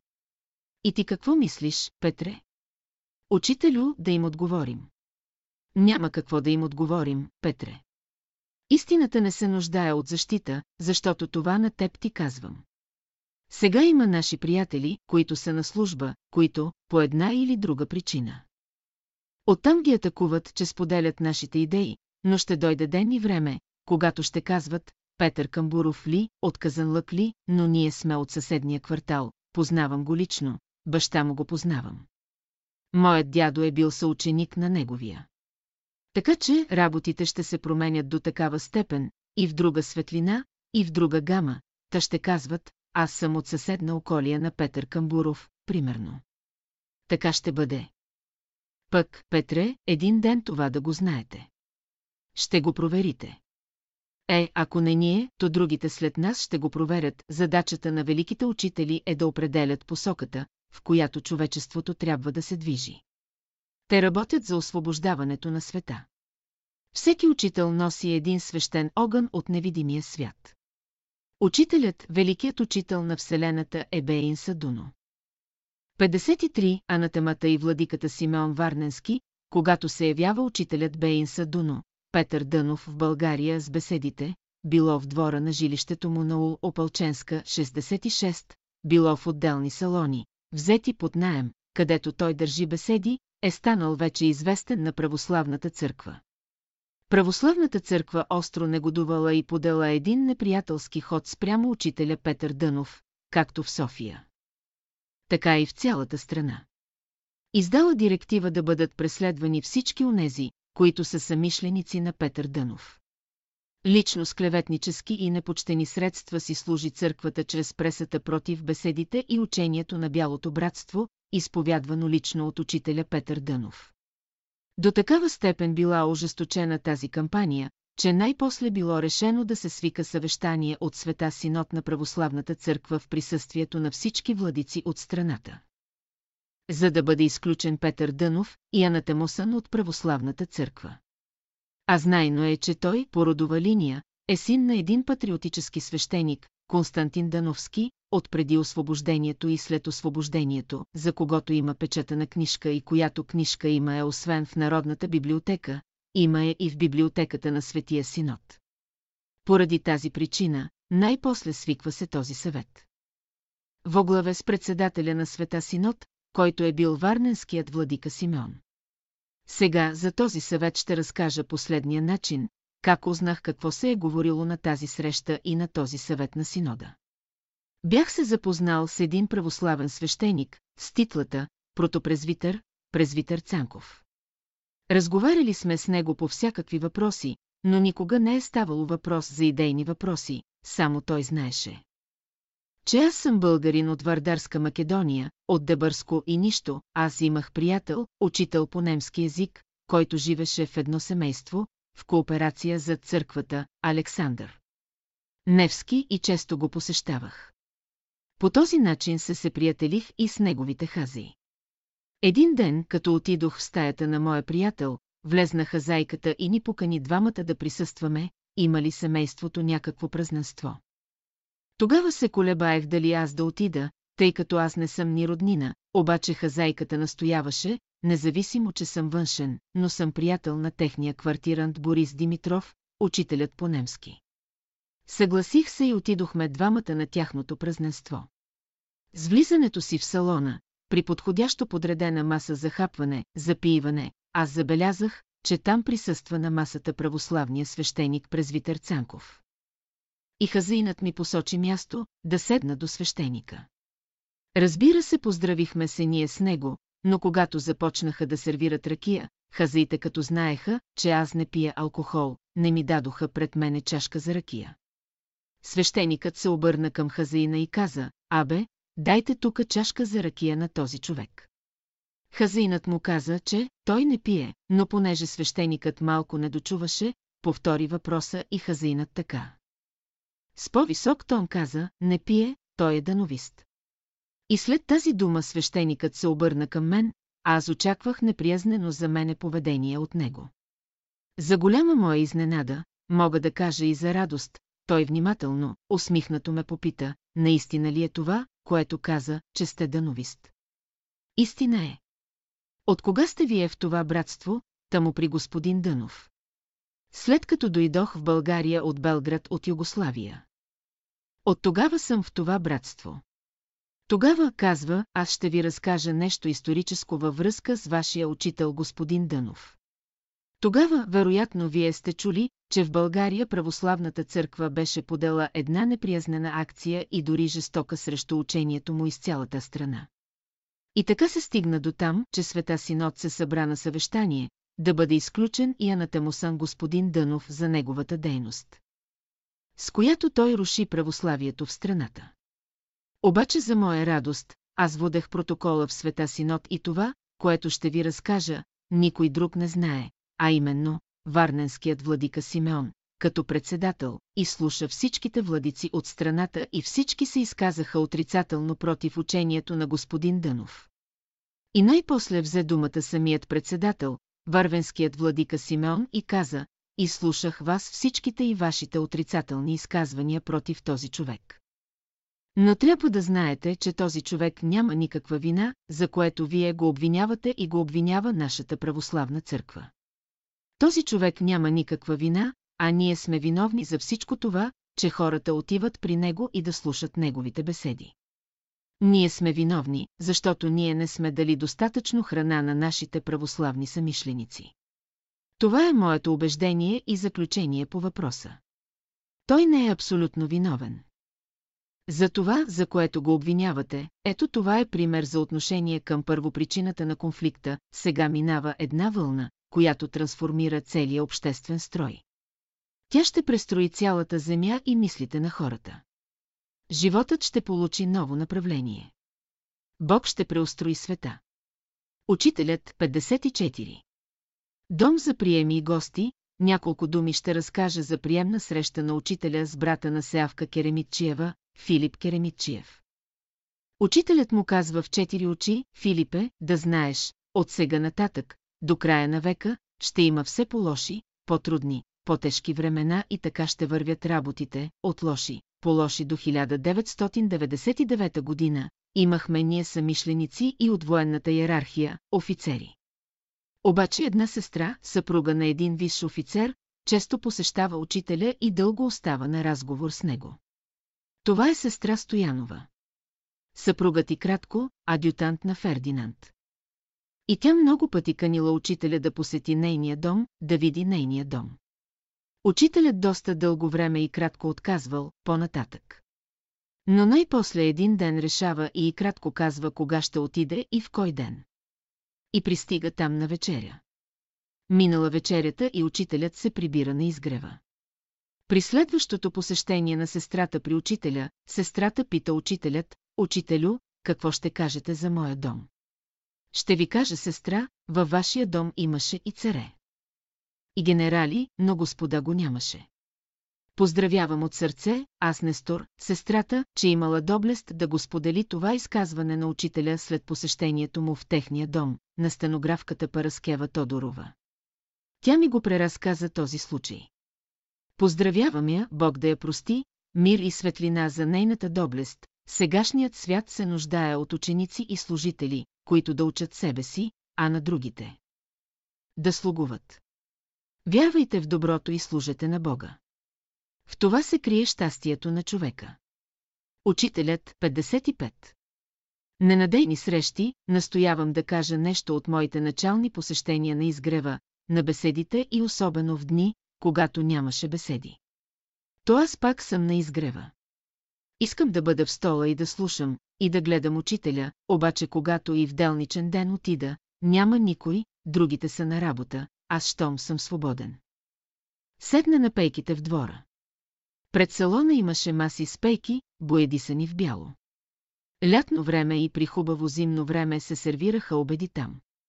Аз седна на една пейка и гледам към балкона на учителя и разбира се ми е драго, но не минат няколко минути и след малко се отваря вратата, и учителят слиза по стълбата и аз разбира се ставам, поздравявам се с учителя и вървя с него, и разговаряме.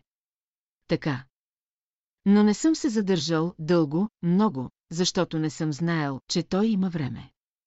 Сигурно си е слезнал, си мисля аз, някъде по посока към стенографките, или там, към поляната и за това пак се връщам в града доволен, радостен, че видях учителя, че разговаряхме и така доста пъти. Сега, когато мина половин век, на времето, ако знаех, че той вижда и чува далече, щеше да ме бъде срам, стеснителност. Да стоя пред салона и да гледам към жилището му, тъй като в дните, когато имаха беседи, аз бях там.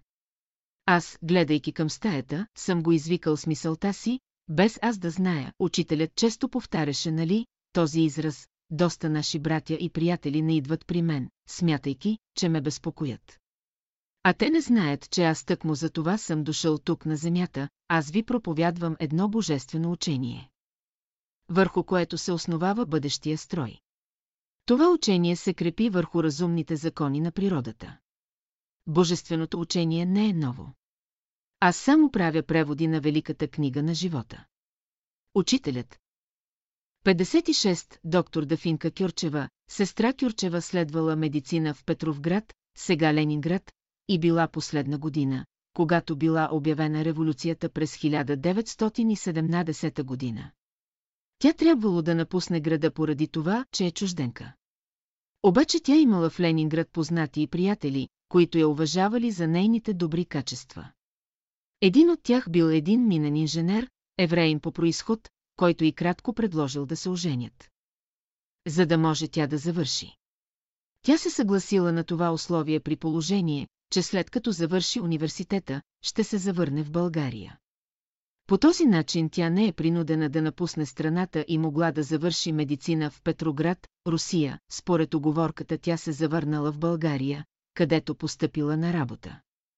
В службата, където работела, си спечелила добро име. В това време нейният съпруг бива изпратен на служебна командировка в Швеция и Финландия и оттам решава да дойде в България. Като пристигнал в Българи, тя и нейните близки го приели много добре, помогнали му да си намери подходяща работа, с една дума, подкрепили го. Той започнал да печели добри пари и какво става, започнал да изневеряла на жена си. Тя била етична жена. Търпяла известно време и като видяла, че това негово поведение продължава, му поставила ребром въпроса, че това негово държане не може повече така да продължава. И че той ще трябва да напусне нейния дом, тъй като я злепоставя пред обществото. Той напуща жилището и кратко. По това време евреите ги интернират в провинцията. Кюрчева научава и помолва Трифон Кунев да отиде на гарата и да го освободи. Довежда го. Живеят заедно с нейната пенсия. Не го закачат като еврейн. Заболява, грижи се за него и почива в нейни ръце, тя бе разведена с него, но го спасява от интернирането по същия начин. Както той на времето я спасява в Петроград. Тя се жертва до края. Жертвата граничи с любовта, накрая тя остава сама, като един брат и кратко е помагал, извеждал е на разходка и тъна до нейното заминаване на оня свят. Сестра Кюрчева е родом от Търново и произхожда от добро семейство, сестра Катя Грива се е изказала за нея, че тя е не само лекар, но и философ, какъвто лекар не е срещала в живота си. Тя имаше много интересни отношения с учителя. Тя бе един от лекарите, които се грижеха в последните дни на учителя за него, когато се намерите в мъчноти, оставете се на Божия промисъл. Той ще свърши това, което вие сами не можете. Приемете Божественото и не се месете в неговите работи, ако искате да се успокоите вътрешно. Божественото начало в теб има грижа за всичко. Учителят.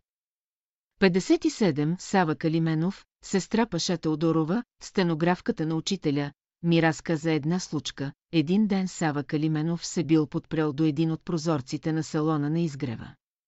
А той е висок и слаб, и стърчеше две глави над останалите. Чудехме се как се движи. А тогава учителят го вижда и посочва на паша, виждаш ли го? Колкото е ръстът му, толкова е и неговият идеализъм, беше човек на високия идеал.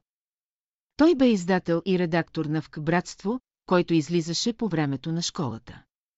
В него ще намерите много интересни, незабравими страници из живота на братството в България по времето на учителя, човекът като духовно проявление живее в целия космос.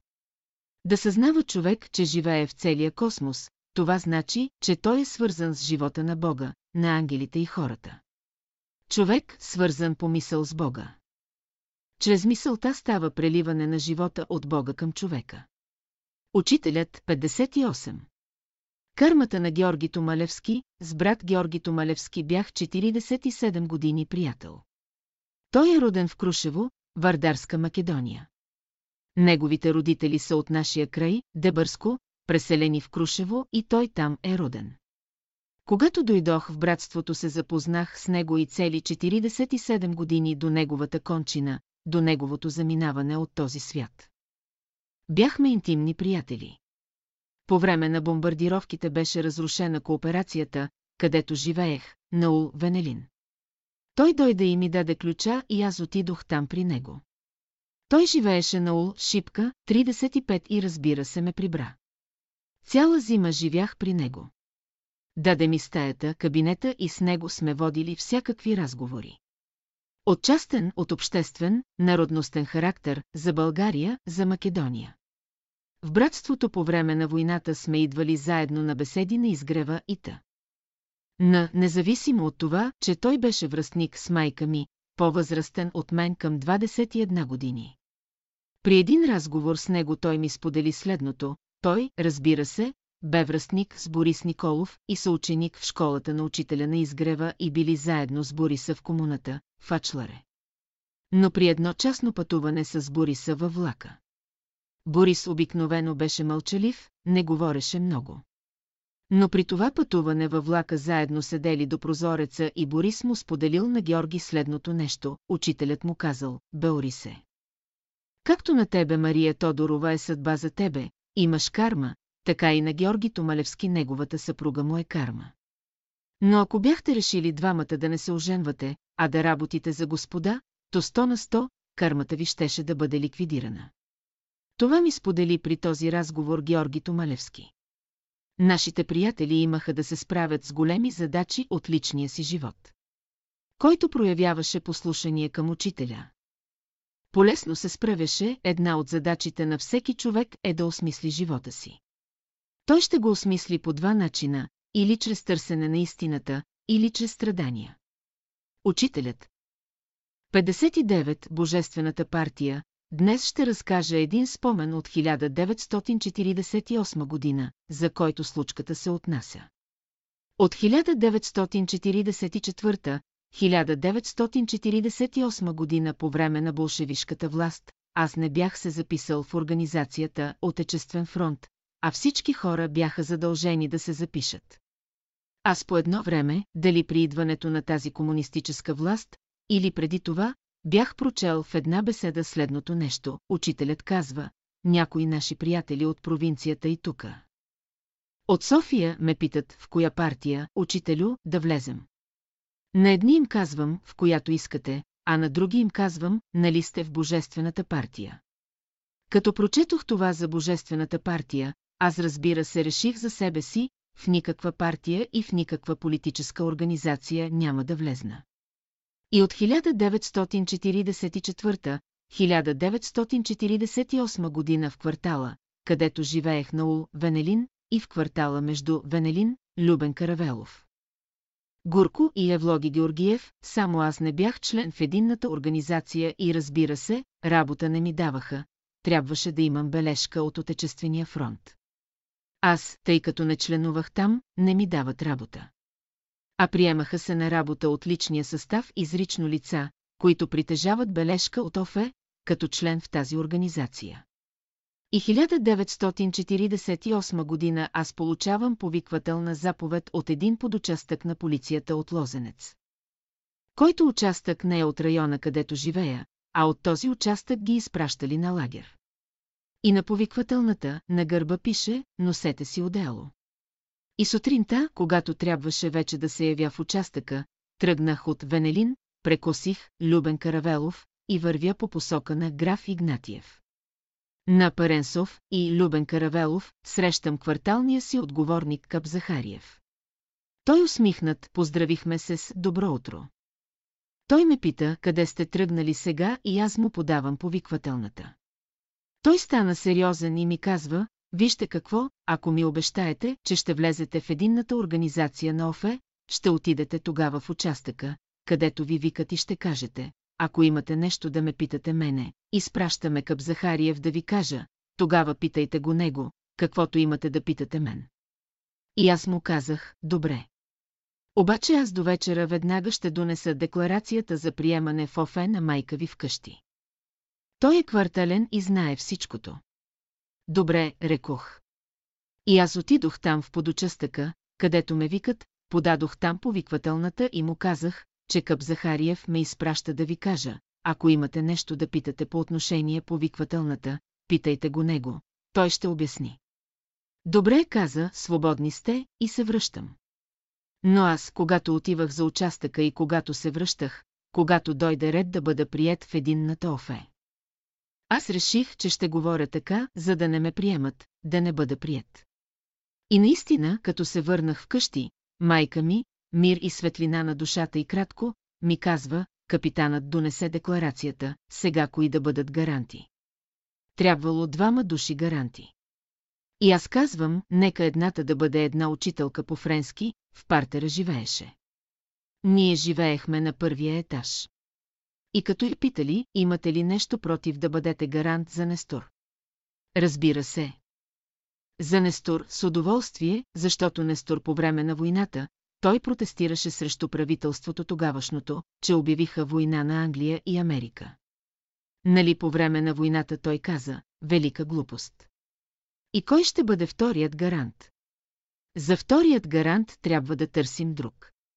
През 1946 година, две години преди това, на Венелин имаше един обущър, който кърпи обувки и аз бях отишъл там нещо да ми направи поправка на обувката.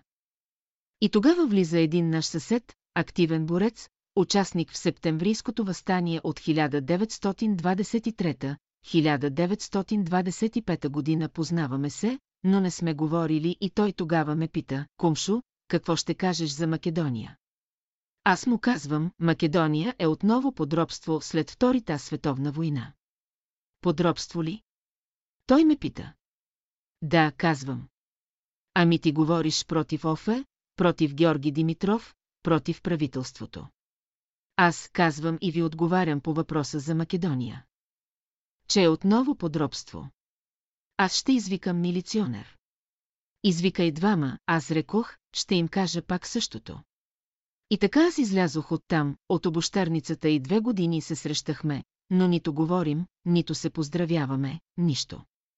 През 1948 година, когато СССР и България се скараха с Тито и Югославия, нещата се обърнаха обратно. Източноевропейските партийни организации се събраха, но Тито не отиде с партийна делегация в една конференция в Букурещ и се скараха. По това време, една сутрин аз вървя от Ул Венелин по Ул Любен Каравелов и завивам по Ул Гурко и чувам след мене стъпки, старчески така, и някой подтичва и вика «Кумшо, кумшо». Аз като се обърнах, виждам го този, старият човек, който искаше да ми прави неприятности с милицията, защото за Македония казах тогава така, и аз се спрях. А и кратко той дойде и ми подава двете ръце и ми казва «Кумшо». Извинявай, ти си бил прав за Македония. Тито, така и така. Аз само на въпроса отговорих, нищо повече, ама аз, каза, постъпих нередно. Нищо, това е ваша работа. Но сега времената са такива, да разчиташ на мен за какъвто случай и да ти се случи, обаждай се на мен. Рекох, няма да има нужда вече. Но ако се случи, викай. И тогава майка ми казва, ще отидем при Калайджиев, за гарант. Отидохме при него. Разбира се, Несторе, готово. И така вече ме повикаха, нали, в организация, да ме приемат и поставиха два въпроса, защо не сте дошли до сега, и вторият въпрос – защо идвате сега? Защо до сега не сте дошли? Рекох, голяма навалица беше, пък и не е бърза работата и за това. А защо идвате сега? А идвам сега, защото е много сериозна работата и отговорна, от национален мащаб. Правителството реши, че е за мира, а пък аз по убеждение съм именно за мир, против всякакво насилие, против всякаква тирания и против всякакво убийство. Така ли? Да, рекох, така. Аз ще бъда най-активен по отношение на мира. А вие да членувате някъде в някоя църква, в някакво. Не обичам членските вноски, рекох, членските карти. Но когато съм свободен, винаги съм на изгрева. На изгрева ли? Да, рекох. На изгрева съм. Ама знаете ли, че американците ще дойдат на границата? Ние, които сме за мира, ще бъдем на предна линия и никой няма да дойде в нашата страна. И другата гарантка, учителката по френски, стана, не сторе, ако не се откажеш от твоите убеждения, аз се отказвам от поръчителството. Нямам нужда, госпожа, от вашето поръчителство, госпожа Елисавета Христова, нямам нужда. И тогава. Така рекох аз, моето убеждение е постоянно и поддържам го и сега, и всякогаш. За мир на всяка цена. Против всякакво насилие, против всякаква тирания и против всякакво убийство. И председателят, пък той бил директор на някой клон от Народна банка, комшия там и казва, бюрото реши да не бъде прият. Моят гарант каза, как каза, кой ти дава това право. Тук в кодекса пише, когато е повикано едно лице. Събранието чрез гласуване ще каже, дали да бъде прият или да не бъде прият, откъде на къде вие така го отхвърляте, и понеже и двамата са партийци, споразумяха се. Добре. И сега, за да сплаши събранието, понеже населението беше оплашено на препълнената зала, казва, който е съгласен да не бъде прият, да си вдигне ръката. Вдигнаха ръце само 6-7 души, другите не. И сега моят гарант, Майтап иска да си играе с него. Халаджов, да ги броиме ли? А, да ги броиме ли? Аз съм, рече, стар избурджия. Хайде сега, който е съгласен да бъде прият. 95% от хората вдигнаха ръце. А той, ядосан от бюрото, бюрото реши въпреки всичко да не бъде прият. И аз ставам, много съм ви благодарен и признателен, довиждане. И така не бях прият, и аз сега се питам, кой прати капитана да ме посрещне на Ул Паренсов и Любен Каравелов. Моята партия, божествена. Личният състав на моята партия го прати него, за да стане така и аз да не отида на лагер. Е, трябваше да платя за това. Години наред не ми даваха работа и аз преминах много оскъдно. Но моята божествена партия ме крепеше отвътре и ми даваше сила. Тя и досега гарантира за мене. По-голям гарант от нея няма. Бялото братство управлява светът в нас и около нас 60. Декларация, долуподписаният Нестор Велю Илиев. Живущ в град София, удостоверявам следното. Едно, по настояване на доктор Вергилий Кръстев през 1986 година разказах спомените си и опитностите, които съм имал по времето на школата на учителя Петър Дънов. Тези спомени той лично записа на магнетофонна лента, а Марийка Маръшлиева ги прехвърли от записите на машинописен текст. Обработката и подготовката на материалите бяха извършени от доктор Вергилий Кръстев. 2. Подготвеният материал за печат бе прегледан от мен и аз напълно одобрявам с подписа си, че този материал е мой и може да се публикува в този вид, в който ми бе поднесен 3. Единствено доктор Вергилий Кръстев има право на публикация на записаните от него спомени, които аз съм разказал 4. В излезналия том Ай на книгата Изгревът през 1993 година е публикуван материал от Нестор Илиев от Стър. 511-519, отпечатаният материал е лично мой и той е записван също от доктор Вергилий Кръстев през 1986 година и прехвърлен съответно на машинописен текст от Марийка Марашлиева. Същият материал предварително ми бе поднесен да се запозная с него и аз одобрих да се отпечата в същия вид, 5. Правата за отпечатване на моя материал, моите спомени предоставям на доктор Вергилий Кръстев, който има добрината да финансира лично и да ги отпечата в поредицата на изгревът. 9 октомври 1995 година подпис София наклонена черта Нестор Илиев наклонена черта, свидетел, наклонена черта Марийка Марашлиева наклонена черта. Илия Озунов, Вечният дух и Младостта на учителя, летопис, Вергилий Кръстев, Илия Озунов, едно. Вечният дух и младостта на учителя, аз, Илия Озунов, съм роден на 5 ноември 1905 година. В село Бееляково, Търновско. Баща ми се казваше Костадин Илиев и бе градинар, а майка ми – Велика и бе домакиня. Отначало учех в отделенията на село, а после родителите ме изпратиха да уча в Търново. Бях ученик във втори прогимназиален клас в град. Велико Търново. През същата година минавах край читалище Надежда в Велико Търново и ми направи впечатление, че читалището беше отворено и много хора влизат. Предположих, че има някаква сказка и реших и аз да отида да я слушам. Влязох в салона, където имаше доста хора седнали, намерих си подходящо място и седнах, готов да слушам.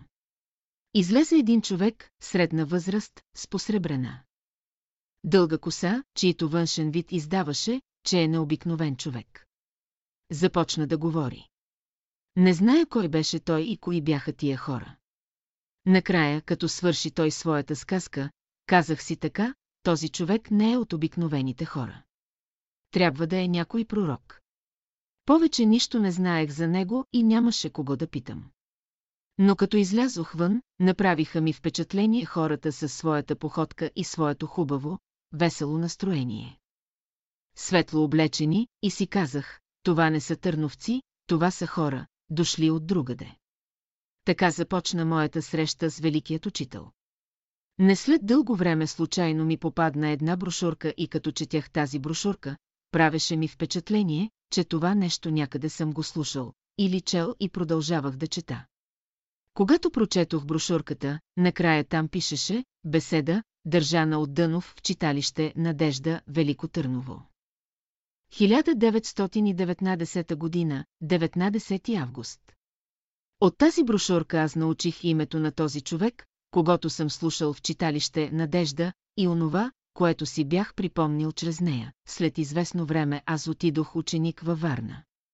Там вече знаех името Дънов и се запознах с хора, които са образували братство.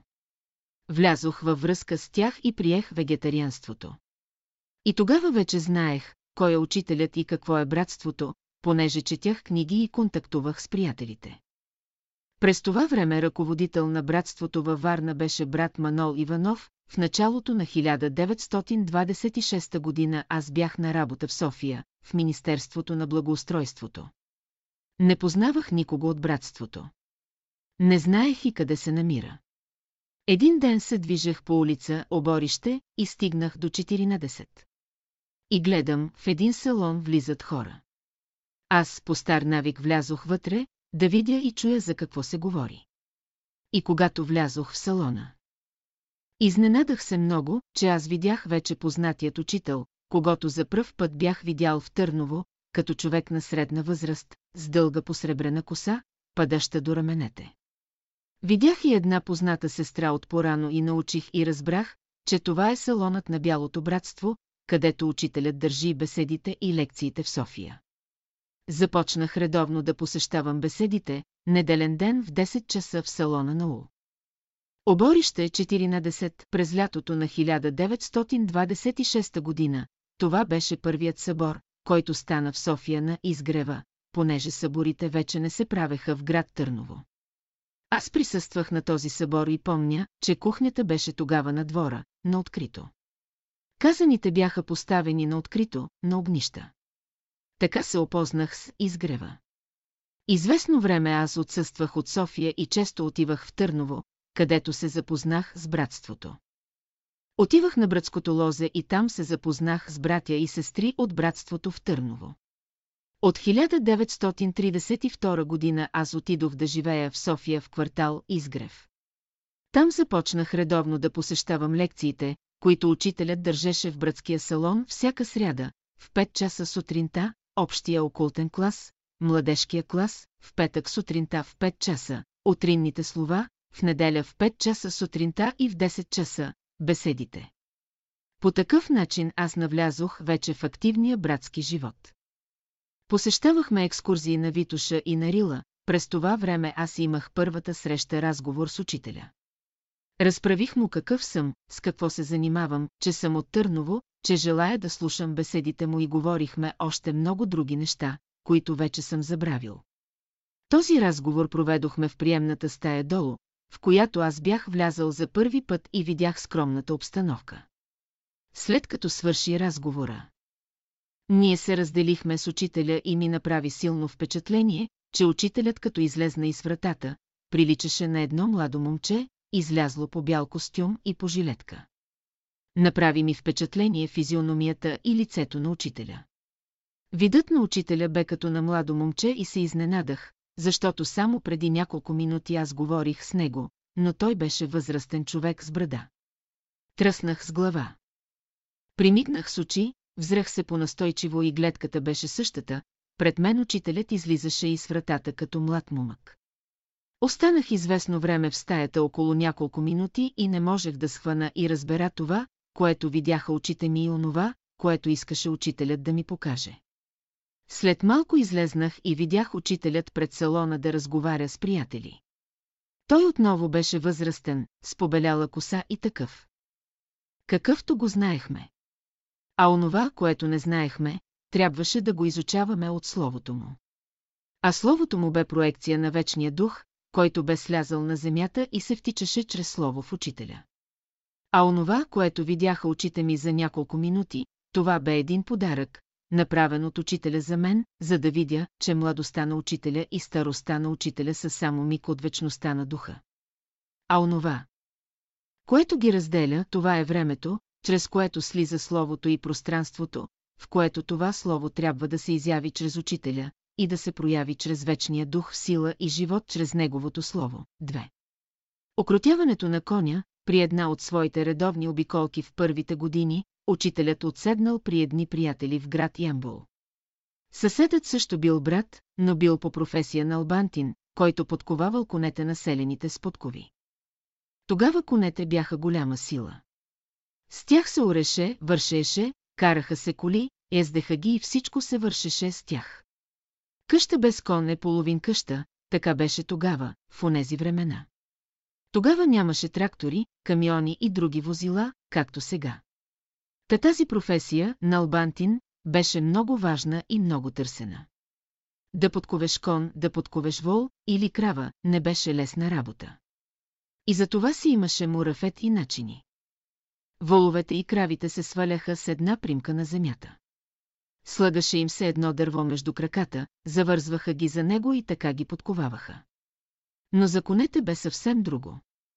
На тях просто им вдигаха копитата и ги подковаваха. Те бяха свикнали и мируваха, по едно време при съседа се чу голямо цвилене. Конете подскачаха и настъпи суетня. Учителят пита, какво е станало. Обясняват му. Тогава той отива. Вижда каква е работата и дава съвет на Налбантина. Този съвет е описан в една от беседите му, там го обяснява, че трябва да се погали коня с длан по гривата, да се пусне ръката по целия гръбнак до опашката и след това, с разтворена длан да се духне под опашката на коня. Тогава учителят го прави и конете се усмиряват, след което биват подковани. Всички се чудят. Учителят се е върнал в къщата и говори с останалите приятели. След като подковават двата луди коня, съседът отива при учителя да му благодари за съвета. Учителят се усмихва и казва, а сега е време да окротиш своя кон. Ама, учителю, аз нямам никакъв кон, аз съм беден човек. Изкарвам си хляба с чук, подкови и подковаване. Учителят продължава, аз все за този кон ви говоря на всички, това е ума на човека. Всички ахват. Замълчават. Примерът е удачен.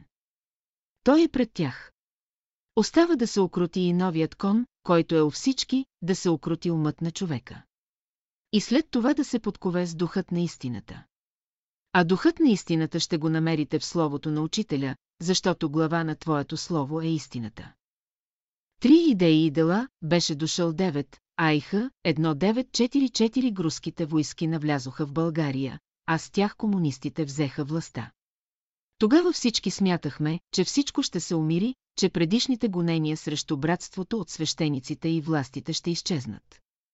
Но не минаха един-два месеца и започнаха нови гонения срещу братството, и то от новодошлите на власт комунисти. Аз и Христо Цонзоров, който бе агроном. Отиваме в Семърчаево при учителя и споделяме тази неочаквана развръзка за всички нас. Учителю до сега ни гонеха, да не би да сме комунисти. А сега започнаха да ни гонят, защото не сме комунисти. Какво да правим? Учителят ни изгледа толкова очудено, че дори ахна от очудване. Ами вие идеи нямате ли, ни запита учителят. Ние се оглеждаме. Тази мисъл на учителя увисна във въздуха като кръг от светлина и там остана. Ние си тръгнахме и накрая аз все пак успях за миг да зърна, че когато си тръгвахме, въпросът на учителя не беше въпрос и думи, а беше част от словото му, което бе се запечатало като кръг от светлина над нас. Това нещо се запечати в очите ми и в ушите ми до края на живота ми. А Христо Цонзоров, след известно време, се обяви срещу учителя, прие други идеи и започна да им служи. Хората се различават по идеите. Познават се по думите си, а се доказват чрез делата си. Идеите слизат от един свят, който е свят на светлина и виделина. Те се изказват чрез човешкият език и чрез думите, които обличат дадена мисъл. Но те се реализират чрез човешките дела. На Земята светът на тези идеи може да се познае само чрез делата, които са реализирали тези идеи. За това се казва в писанието, по делата им ще ги познаете. Онези, които имаха в себе си идеите от словото на учителя, бяха проверени от живота в разстояние на 45 години и днес по делата им може да се познаят. Затова днешното и утрешно поколение ще ги различава само по делата им 4. Дядо Благо, от възрастните приятели ние младите го помнихме като беловла старец, когато наричаха дядо Благо. Това беше неговият литературен псевдоним. Иначе се казваше Стоян Русев, беше учител и детски писател. И с голямо неповторимо творчество за деца и юноши, текстът на песента «Братство единство» е от него. Също текстът на песента «Росна капка» е от него. Когато дядо Благо си замина от този свят, учителят каза, аз го обичах него. Той беше сърдечен. Това го каза на обед. А последващите две беседи, които учителят изнесе, накрая каза, за дядо Благо запалих две свещи, това бяха тези две беседи. Които изнесох пред вас. Светлината на тези две свещи беше светлината от словото на учителя. То бе предназначено за съзнанието на дядо Благо, който бе в невидимия свят и за всички души, които бяха отвъд, и за всички ученици, които бяха в школата. Словото на учителя има едно качество. То носи и разпръсква светлина в умовете на хората. Словото носи и раздава виделина за човешките души. Заминали отвъд и за човешките души, които са на земята като ученици на школата. Това е връзката между светлината на двете свещи и двете беседи на учителя, и връзката между виделината и човешките души на земята и отвъд, в невидимия свят. Това е връзката, изразена чрез песента «Братство единство», които ние търсим тук, на земята, и искаме братство и единство за душите ни. А това означава светлина за умовете ни чрез словото на учителя и виделина за душите ни чрез идеите на това слово. Словото е светлина за ума и виделина за човешката душа, 5. Друг път няма, беше една обичайна беседа, в един обичаен ден, както всички други дни. Ние сме се наредили на столовете в салона на изгрева. Слушаме и записваме в тетрадките си. Накрая на беседата учителят стана прав, остави Библията на катедрата и каза, е, рекох, този е пътят. Няма друг път. Пребродил съм цялата Вселена. Друг път няма и няма. Така завърши беседата на учителя, като стоеше прав, с десния крак напред, с вдигната дясна ръка и с длан, с очейки напред, и с показалец и пръсти напред и нагоре. Това беше необичайна беседа в един необикновен ден. Кой бе този път? Този път бе пътят на човешката душа и човешкият дух, се лезнали на земята чрез емировата любов на Бога. Това е пътят на човешката душа и човешкият дух, които трябва да възлязат от земята чрез космическата любов на Бога. Този път е показан и го има в Словото на Учителя. Този път е пътят на ученика. И ще го намерите в Словото му. А пътят на Великия Учител е път, чрез който той слиза от трите свята, светът на истината, който е Божественият свят, светът на мъдростта, който е свят на виделината и светът на любовта, който е свят на светлината. Великият учител слиза чрез Словото на Бога. Друг път няма, шест. Силата на идеите и силата на вярата. Имах един познат. Казваше се Обретен Недев от град Търново. Беше комунист и подгонен от властите, побягна към Драгоман, като иска да премине границата и да се прехвърли в Югославия. Тогава комунистите оттам бягаха, после се прехвърляха в Австрия и оттам заминаха за Съветска Русия. Но той не успява, охраната на границата е била на мястото си. После се връща в София и преминава в нелегалност. Търси нови пътища да мине границата и да се махне от преследването на полицията. Но понеже бивал и чувал за Петър Дънов много неща от много хора, както и от свои близки, и решава да отиде при него за съвет и помощ. Отива при него и му разказва всичко. Учителят му казва, няма да се отказваш от идеите си. Премини границата. Но има охрана, отвърнал той. Аз ти гарантирам преминаването на границата. Отсякал учителят. Отишъл си от учителя с вяра и уверен, че неговият път е отворен. Хванал влака, качил се като обикновен пътник до Драгоман, като седнал в същото купе на същия влак, който заминавал за Югославия. Той разказваше, никой не дойде да ми провери нито билет, нито паспорт, които аз нямах. Седях си спокойно в купето. Така преминах границата. Този случай ми го разказа 10 години след 9, айха, 4-4 г разказа ми още какво му е казал учителят, вашите идеи са хубави. Но методът за тяхното постигане ви е погрешен. Вие искате на сила да накарате хората да мислят като вас. Такава сходна мисъл на учителя бяхме чули и други път. А ние това го проверихме 45 години, след като комунистите дойдоха на власт. С тези техни погрешни методи, за които бе казал учителят, се роди тяхното насилие и ние бяхме свидетели на една епоха от насилие и беззаконие. Но преминахме тази злочеста епоха. Когато бяхме подложени на най-големите гонения, този приятел, обретен Недев, не се оплаши да каже тази своя опитност с учителя. Това му правеше чест. Той беше идеен човек и беше останал като такъв. Той беше познал силата на идеите и имаше една реална опитност за силата на вярата чрез онова преминаване през границата на времето, без билет и без паспорт. Такива хора опознали силата на идеите и силата на вярата. Знаеха своя път. Този път бе осветен от техните идеи и постлан от техните дела. Затова, след 45 години, ние можем да проверим думите на учителя за силата на идеите и за силата на техните погрешни методи на действие.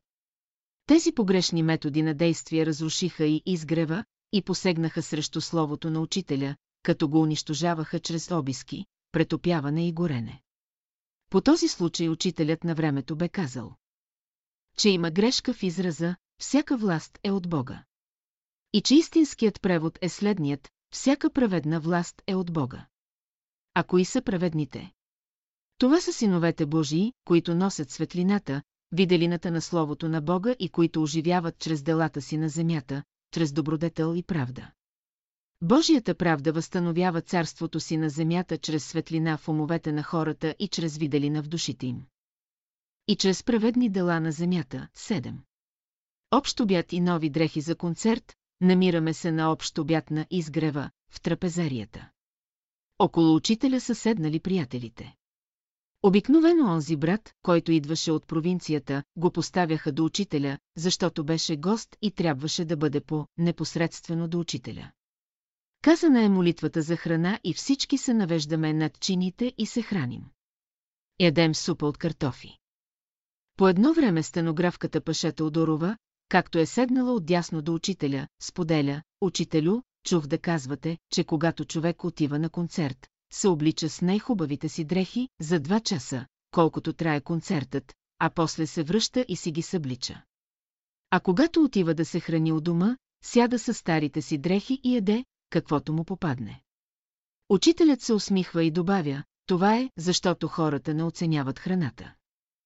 Която поемат братът от провинцията, седнал отляво на учителя, слуша внимателно. Вечерта е поканен на концерт в града. Отиват и се връщат.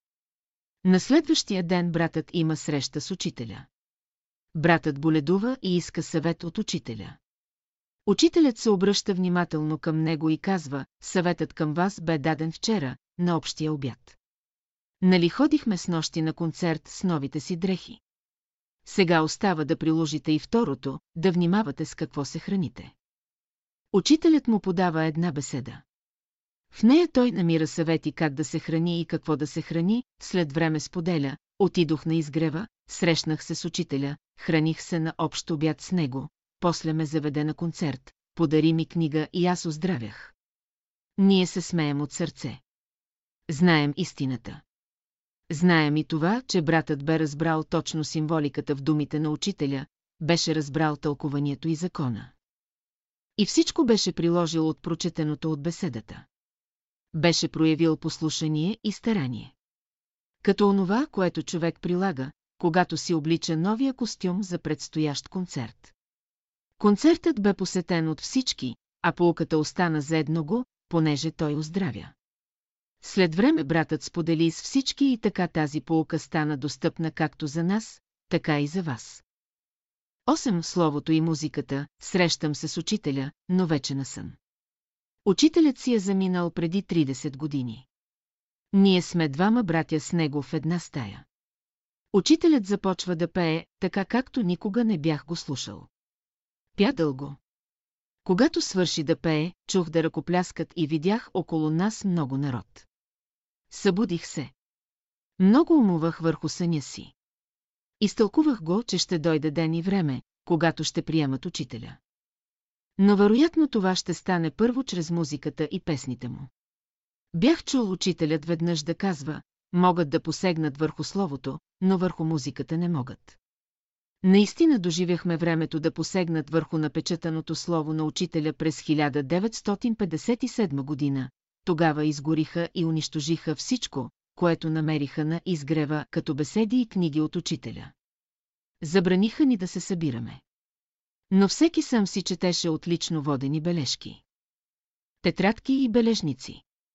Остана музиката на учителя, която си пеехме и която свирехме. Останахме и ние, живите ученици, които свирехме и пеехме тези песни. Ние ги знаехме наизуст, а част от неизетите песнарки ги бяхме укрили в потайни кюшета. Наистина не можеха да посегнат върху музиката, но ни ограничаваха да се събираме и пеем заедно. Дойде определеното време и ние доживяхме, че нещата се промениха. Дойде 1-0, хай, 1989 г. И аз днес смятам, че ще ни приемат не нас, заради самите нас. А могат да ни приемат, с цел да ни изслушат, заради музиката на учителя. Музиката на учителя и езикът на тази музика е универсален и всеобхватен. Той е предназначен за душите на хората. А това е най-важното. Да се добере музиката до душите на човеците. Защото словото на учителя и музиката на учителя е предназначена за човешкия дух и човешката душа от съвременното човечество. Словото на учителя е за човешкия ум, за да внесе в него светлина от идеите на словото му. Музиката на учителя носи виделина и тя е за човешката душа, за да внесе в нея свобода. Само човешкият ум, който има светлина и само човешката душа, която има свобода, могат да направят общение с Бога чрез словото и музиката на Всемировият учител. Това е пътят на ученика. Друг път, освен този, на земята за човеците няма. 9. Пликът с парите, в младите си години се записах да следвам в чужби на инженерство, което не завърших по различни причини. Когато заминах, аз оставих една голяма сума пари при учителя, да ги съхранява и да ми изпраща, когато стане нужда. Той караше Боян Боев да ми ги изпраща и аз ги получавах редовно. Но аз се завърнах и не завърших образованието си. Отивам при учителя и той ми казва, ако искаш. Може да си вземеш всичките пари. Но аз не ги взех, защото нямах къде да ги държа. Освен това, беше ми някак неудобно. Отидох в чужбина, задължих учителя, а сега се връщам, без да съм си взел диплома за образование, а искам да си взема парите обратно. Не върви тази работа. Минаха една, две години и парите останаха при учителя. След като си замина учителя и няколко месеца след това аз споделих с един брат. Но съвсем случайно, че съм оставил при учителя една сума, но сега не ми е удобно да отида и да ги търся. Ще ме уличат, че търся пари от учителя. Този брат също случайно подхвърли, че при Боян Боев имало оставени пари от учителя за някого си. Отивам при Боян Боев и така, плахо го запитвам, какви са тези пари, оставени при него. Боян Боев става и с висок глас казва, учителят остави този плик при мене и каза да ги дам на лицето. Което дойде, за да си ги получи. Но не ми е казал името на това лице. Ха, сега да провериме. Боян бърка в плика, изважда едно листче и прочита, предайте тези пари на Илия Озунов. Те са негови. Аз стоя като гръмнат. Значи учителят си заминава от физическия свят и преди това се сеща за мен и лично оставя бележка и предава парите на Боян, за да ми се предадат. Ако бяха останали тези пари. А те не бяха малко при онези пари, които намериха след заминаването му, в неговата стая, щяха да кажат, че са братски пари и нямаше да ми ги върнат. Брат Боев се смее. Аз мълча и сълзи се набират в очите ми. Аз плача. Учителят е учител за всички, защото Божественият дух и духът в учителя се проявява чрез множество, изявява се като един, а се проявява като множество за всички. Този основен закон го проверявахме многократно в школата на учителя чрез нашите опитности с него. 10. Търпението, всеки от нас имаше своите слабости и своите недостатъци. Някои от тях ги знаехме от само себе си чрез постъпките си, а други ни ги бе посочил учителят, с цел да работим върху тях и да се справим с тях. При други случаи той ни задаваше задачи, които трябваше да ги разрешаваме. Тогава виждахме, че разрешаването на тези задачи води именно до това, за да разрешим онова, което не можехме да го правим. Така научавахме за онова, с което трябваше да се справим и преборим. Питам веднъж учителя, учителю, как трябва да работим, та да развием търпението си. Учителят ме изглежда изпитателно и казва, той, животът, ще те научи. И ето сега, цял живот уча това търпение. А това не са малко години. И през много неща минах и трябваше да се справям. Слава Богу, едно успях, друго не успях, но се движих напред. А можеше да постигна повече в този живот. Но толкова можах, толкова ми бяха силите, въпреки съдействието от учителя през всичките тия години. Та търпението беше взаимно. Аз търпях нескодите, а животът търпеше мене и ме чакаше да се коригирам. А какво ли беше търпението на учителя спрямо мене, мога само да гадея. Да ме чака толкова с години, да ми съдейства и подпомага, а аз едвам, едвам да прекрачвам едно след друго годишните времена. 11. Заблуждения и примамки, всеки от нас на изгрева преминаваше през изпити. Така ги наричаше учителят. Но ние ги приемахме като мъчение и като страдание. Бяхме свикнали да казваме, такава е нашата карма. Така полесно ги приемахме, защото знаехме, че ние сме ковачите на своята карма, която сме ковали и изковали през миналите векове. Полесно се възприемаше това обяснение. Та дори се гордеехме с това и се тупахме по гърдите. А когато говорехме за изпити, смятахме, че трябва съзнателно да се справим с не една задача. А те бяха многобройни и разнообразни, и една с друга не си приличаха, бяхме при учителя. Един брат се оплакваше от своите неудачи. Учителят го спря и каза, аз плача не за вашите страдания, а за вашите заблуждения. Ние всички се умълчахме и се заслушахме. Замислихме се. Значи зад страданията ни стоят нашите заблуждения. Значи над страданията стоят нашите заблуждения. Как да ги узнаем? Как да се справим с тях? Учителят прочете мисълта ми и каза, в духовния свят има много ями и дубки. Те са прикрити и замаскирани от изкусни майстори и има примамка над тях. Подскачаш да вземеш примамката над тебе и, под тежеста на тялото си, падаш в ямата. Ако минеш по пътя, без да подскочиш към примамката, ще отминеш ямата. Зависи от светлината на вашето съзнание и за това, по кой път сте тръгнали и какво търсите от живота си. Ако вървиш по пътя на ученика, чрез словото на учителя ще узнаеш задачата и пътят на твоя живот на земята. Ако се отклониш от пътя заради някоя примамка, ще паднеш в ямата и тогава ще те хване законът на кърмата, и оттам няма отърваване. Ще си изплатиш до края, имах дълги години на земята и видях много примамки, закачени по дърветата на изгрева. Видях и онези, които лъко му протягаха ръка към тях. Видях и как се пада в ямата, и какво значи карма. Не бяха малко тези случаи, това бяха живи хора и мъченията и страданията също бяха живи. Тогава разбрах защо учителят не плачеше за нашите страдания, а плачеше за нашите заблуждения, които ни отклоняваха от пътя на ученика и от школата. 12. Къде е бялото братство? Една група приятели сме се събрали около учителя и разговаряме. Един от приятелите бе много въодушевен от цялата тази обстановка и задушевна атмосфера и възкликна, благодаря на Бога, че срещнах това братство. Учителят седнал, го изглежда внимателно, рекох, това, което мислите и виждате, това не е братство. Учителят спря и с жест на дясната си ръка показа целият изгрев с нас самите. После продължи, бялото братство не може да се вмести в един народ, в едно общество, в един човек. Бялото братство е всемирна общност на възвишени души и мощни духове, завършили своята земна еволюция преди милиони години.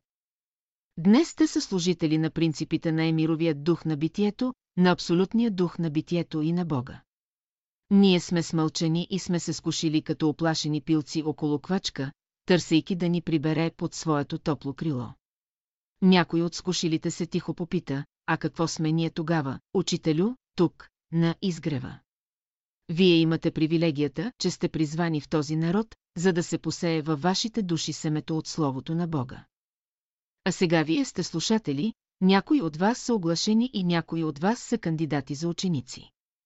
Ако имах поне един ученик в школата, то аз щях да го използвам като опорна точка, за да поставя върху него лоста на словото си, с което да повдигна съзнанието на този народ с един сантиметър. Но го няма този ученик. Ще се изчака за друга епоха. За вас оставям словото, да го проучавате и приложите. Това за вас е достатъчно за тази епоха. Трябва да се подготвите и да излъчите онзи ученик, който през следващата епоха трябва да послужи като опорна точка сред този народ, за да може чрез него и чрез словото, употребено като лост, да се повдигне българският народ. А чрез него и останалото човечество. Това е пътят. Друг път, освен този, вие днес нямате.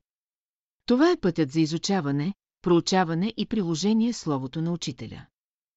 Ние сме се скушили, примигваме, оглеждаме се и вече не питаме, къде е бялото братство, и не се питаме, кои сме и за какво сме дошли тук. Това вече бяхме разбрали от думите на учителя. Оставаше да се прилага. 14 кои работят и кого славят, беше неделен ден, в 10 часа на обща беседа. Бяха дошли много гости от София. Празнична обстановка. Учителят изнася своята беседа и накрая завършва беседата си така, всички ще работим. Едно го ще славим. Каза това, стана, вдигна дясната си ръка с дланта напред и се оттегли. Последваха песни. Изминаха години. На изгрева започнаха да стават промени. Едни работеха. Други не работеха, кого славеха, не зная. После имаше моменти, когато всички работехме, но един казваше едно, друг казваше друго. И за славенето на едно го не се стигна. загубихме се в споровете. После дойде време да се разделим. Всеки по-отделно работеше и всеки славеше оня, когато си искаше. Така че минахме през всички етапи. А сега трябва да се върнем на онова място, на което трябва да се съберем по идеи. Да работим за дела и да славим едного. Да се доберем до обединението и до единството трябва да живеем по дух и в истина чрез словото на учителя, да се претворяваме в дела чрез сила и живот. Това е пътят ни. Да работим всички в името на една идея и едного да славим. Както се казва в онзи псалом, не нам Господи, не нам, но на името си дай слова. Псалом 115, стотинки 9, 15. Великото откритие имах технически наклонности да правя разни нововъведения. Веднъж бях на гарата и виждам как стрелочника с ръка премества стрелката, за да премине влакът от един коловоз в друг. После се замислих, не може ли да се направи такъв уред и апарат, който да става автоматически и да се съобщава това в гарата, та да не катастрофират влаковете. Работих върху тази идея дълго време, чертах много чертежи.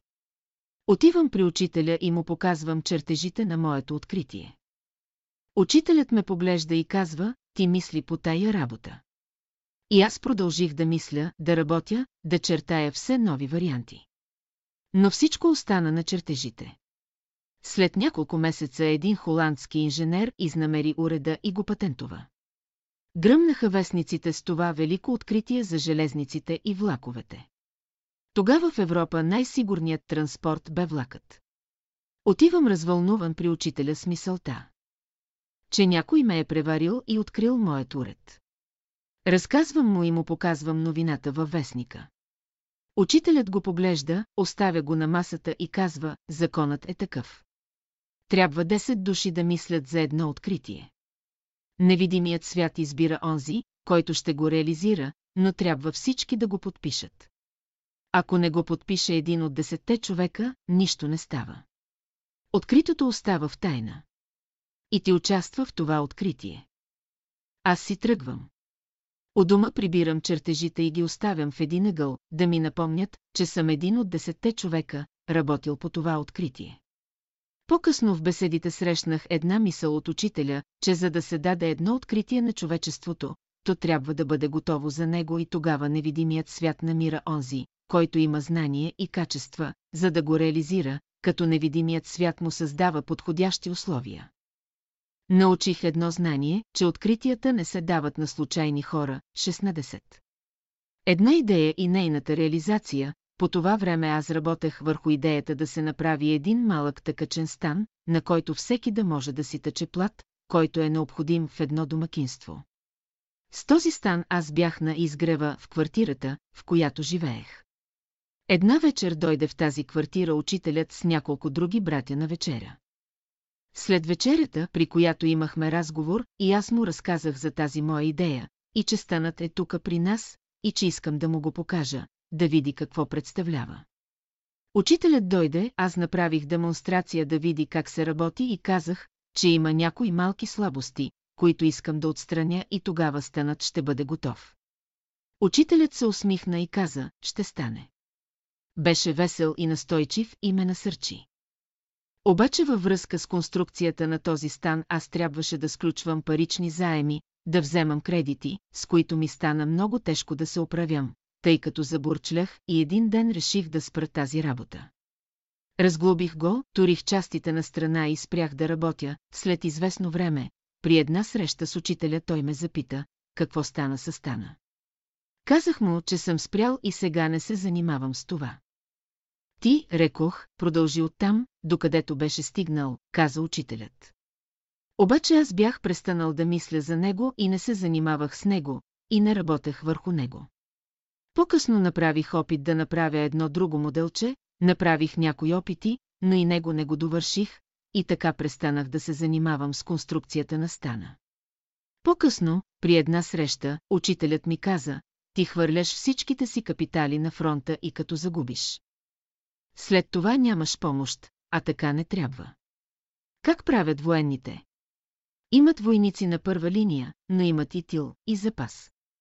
Значи, когато първата линия отслабне, пращат от запаса. А ти всичко, каквото имаш, хвърляш го на фронта и капитулираш. От срещите и разговорите с учителя добих едно впечатление, че учителят ми разкриваше известни закони, които не се отнасят лично за мен, а изобщо са принципи в живота. Той вземаше участие в разрешаването на нашите трудни задачи и по такъв начин той живееше непрекъснато с нас.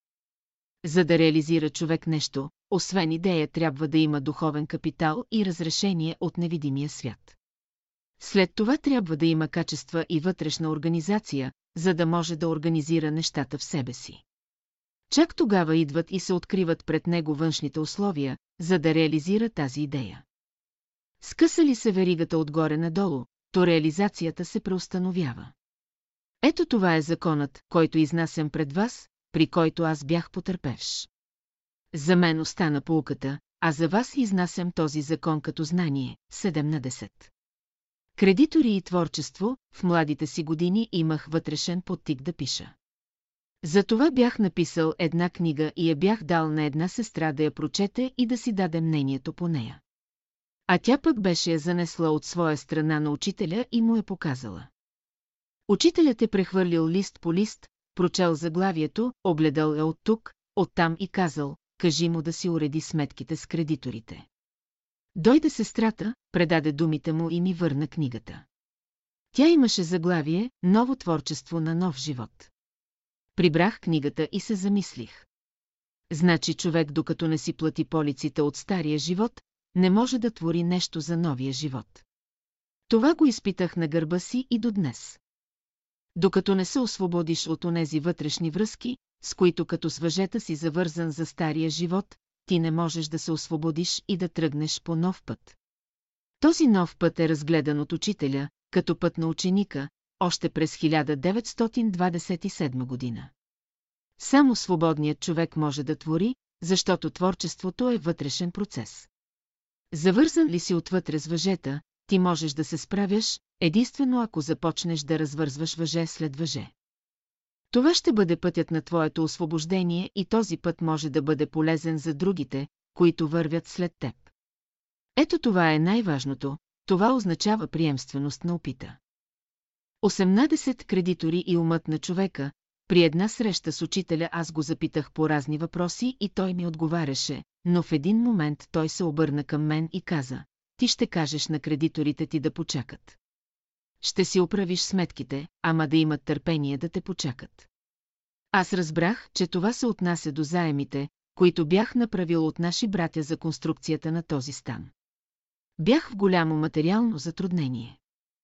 Бях взел кредит да изобретя онзи стан, но не можах да го построя до края. Имаше причини за това. Но аз послушах учителя и минах последователно при тях и им казах да ме почакат, защото сега не мога да изплатя борчовете си. Те разбраха, че не се крия и решиха да ме изчакат. И наистина, след известно време приходите ми се увеличиха и аз успях да си изплатя всички задължения, които имам към кредиторите си.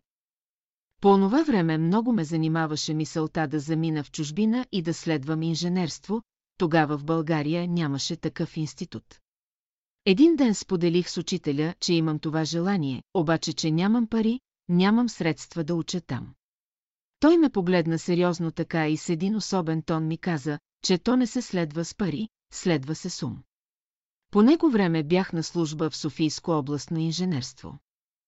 Донесоха там някакви машини от Америка и ме пратиха да направя експерименти с тях и въобще да се занимавам с тях. Това нещо много ми помогна и аз проучих конструкцията на тези машини. Аз предложих едно мое рационализаторско изобретение, за да могат да се изработят части за тези машини, вместо да ги доставят от Америка. Министерството прие моето предложение и ми възложи под мое ръководство да изработим тия части. Аз започнах да се занимавам с изработването на тези части. Набавих си материал. Тогава имаше много частни работилници и навсякъде каквото поръчаш, могат всичко да приготвят. След известно време аз получих вече доста голяма сума за тази работа и имах възможност да замина да следвам в Австрия. По такъв начин аз проверих, че думите на учителя са верни и че се следва не с пари, а с разум. Защото, за да направя тези части, аз трябваше да работя със своят разум. Освен това с тези пари аз изплатих своите дългове, за които учителят ми бе казал, да помоля кредиторите да ме почакат. Аз се върнах от Австрия, но не можах да се дипломирам. Тогава разбрах, че се следва не само с пари, но и с разум, но и с постоянство и воля. Това означава да има последователност в онази верига, която свързва идеята. Която я прокарва като мисъл в ума ти, която се организира в самият тебе и която трябва да се организира на физическото поле. Това означава качества, способности, организация, много труд и постоянство, придружени с воля в името на един идеал. Прекъсне ли се някъде тази верига, прекъсва се всичко. Аз това имах възможност да наблюдавам не само със себе си, но и с другите около мен, които бяхме на изгрева.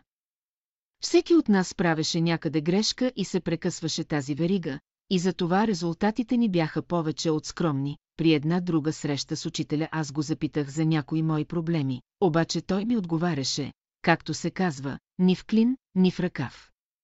Той ми каза следното, ти надолу избаира не разслабвай спирачката, а нагоре избаира не я стягай. Аз размишлявах върху тези думи на учителя. Какво значи не разслабвай спирачките надолу и не стягай спирачките нагоре? Аз открих в своя характер една черта, че когато всичко ми се нарежда добре, аз се отпускам и засилвам колата и може да катастрофирам.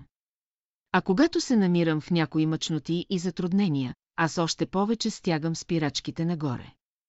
Значи учителят иска да ми каже, когато работите вървят добре, не се засилвай много силно.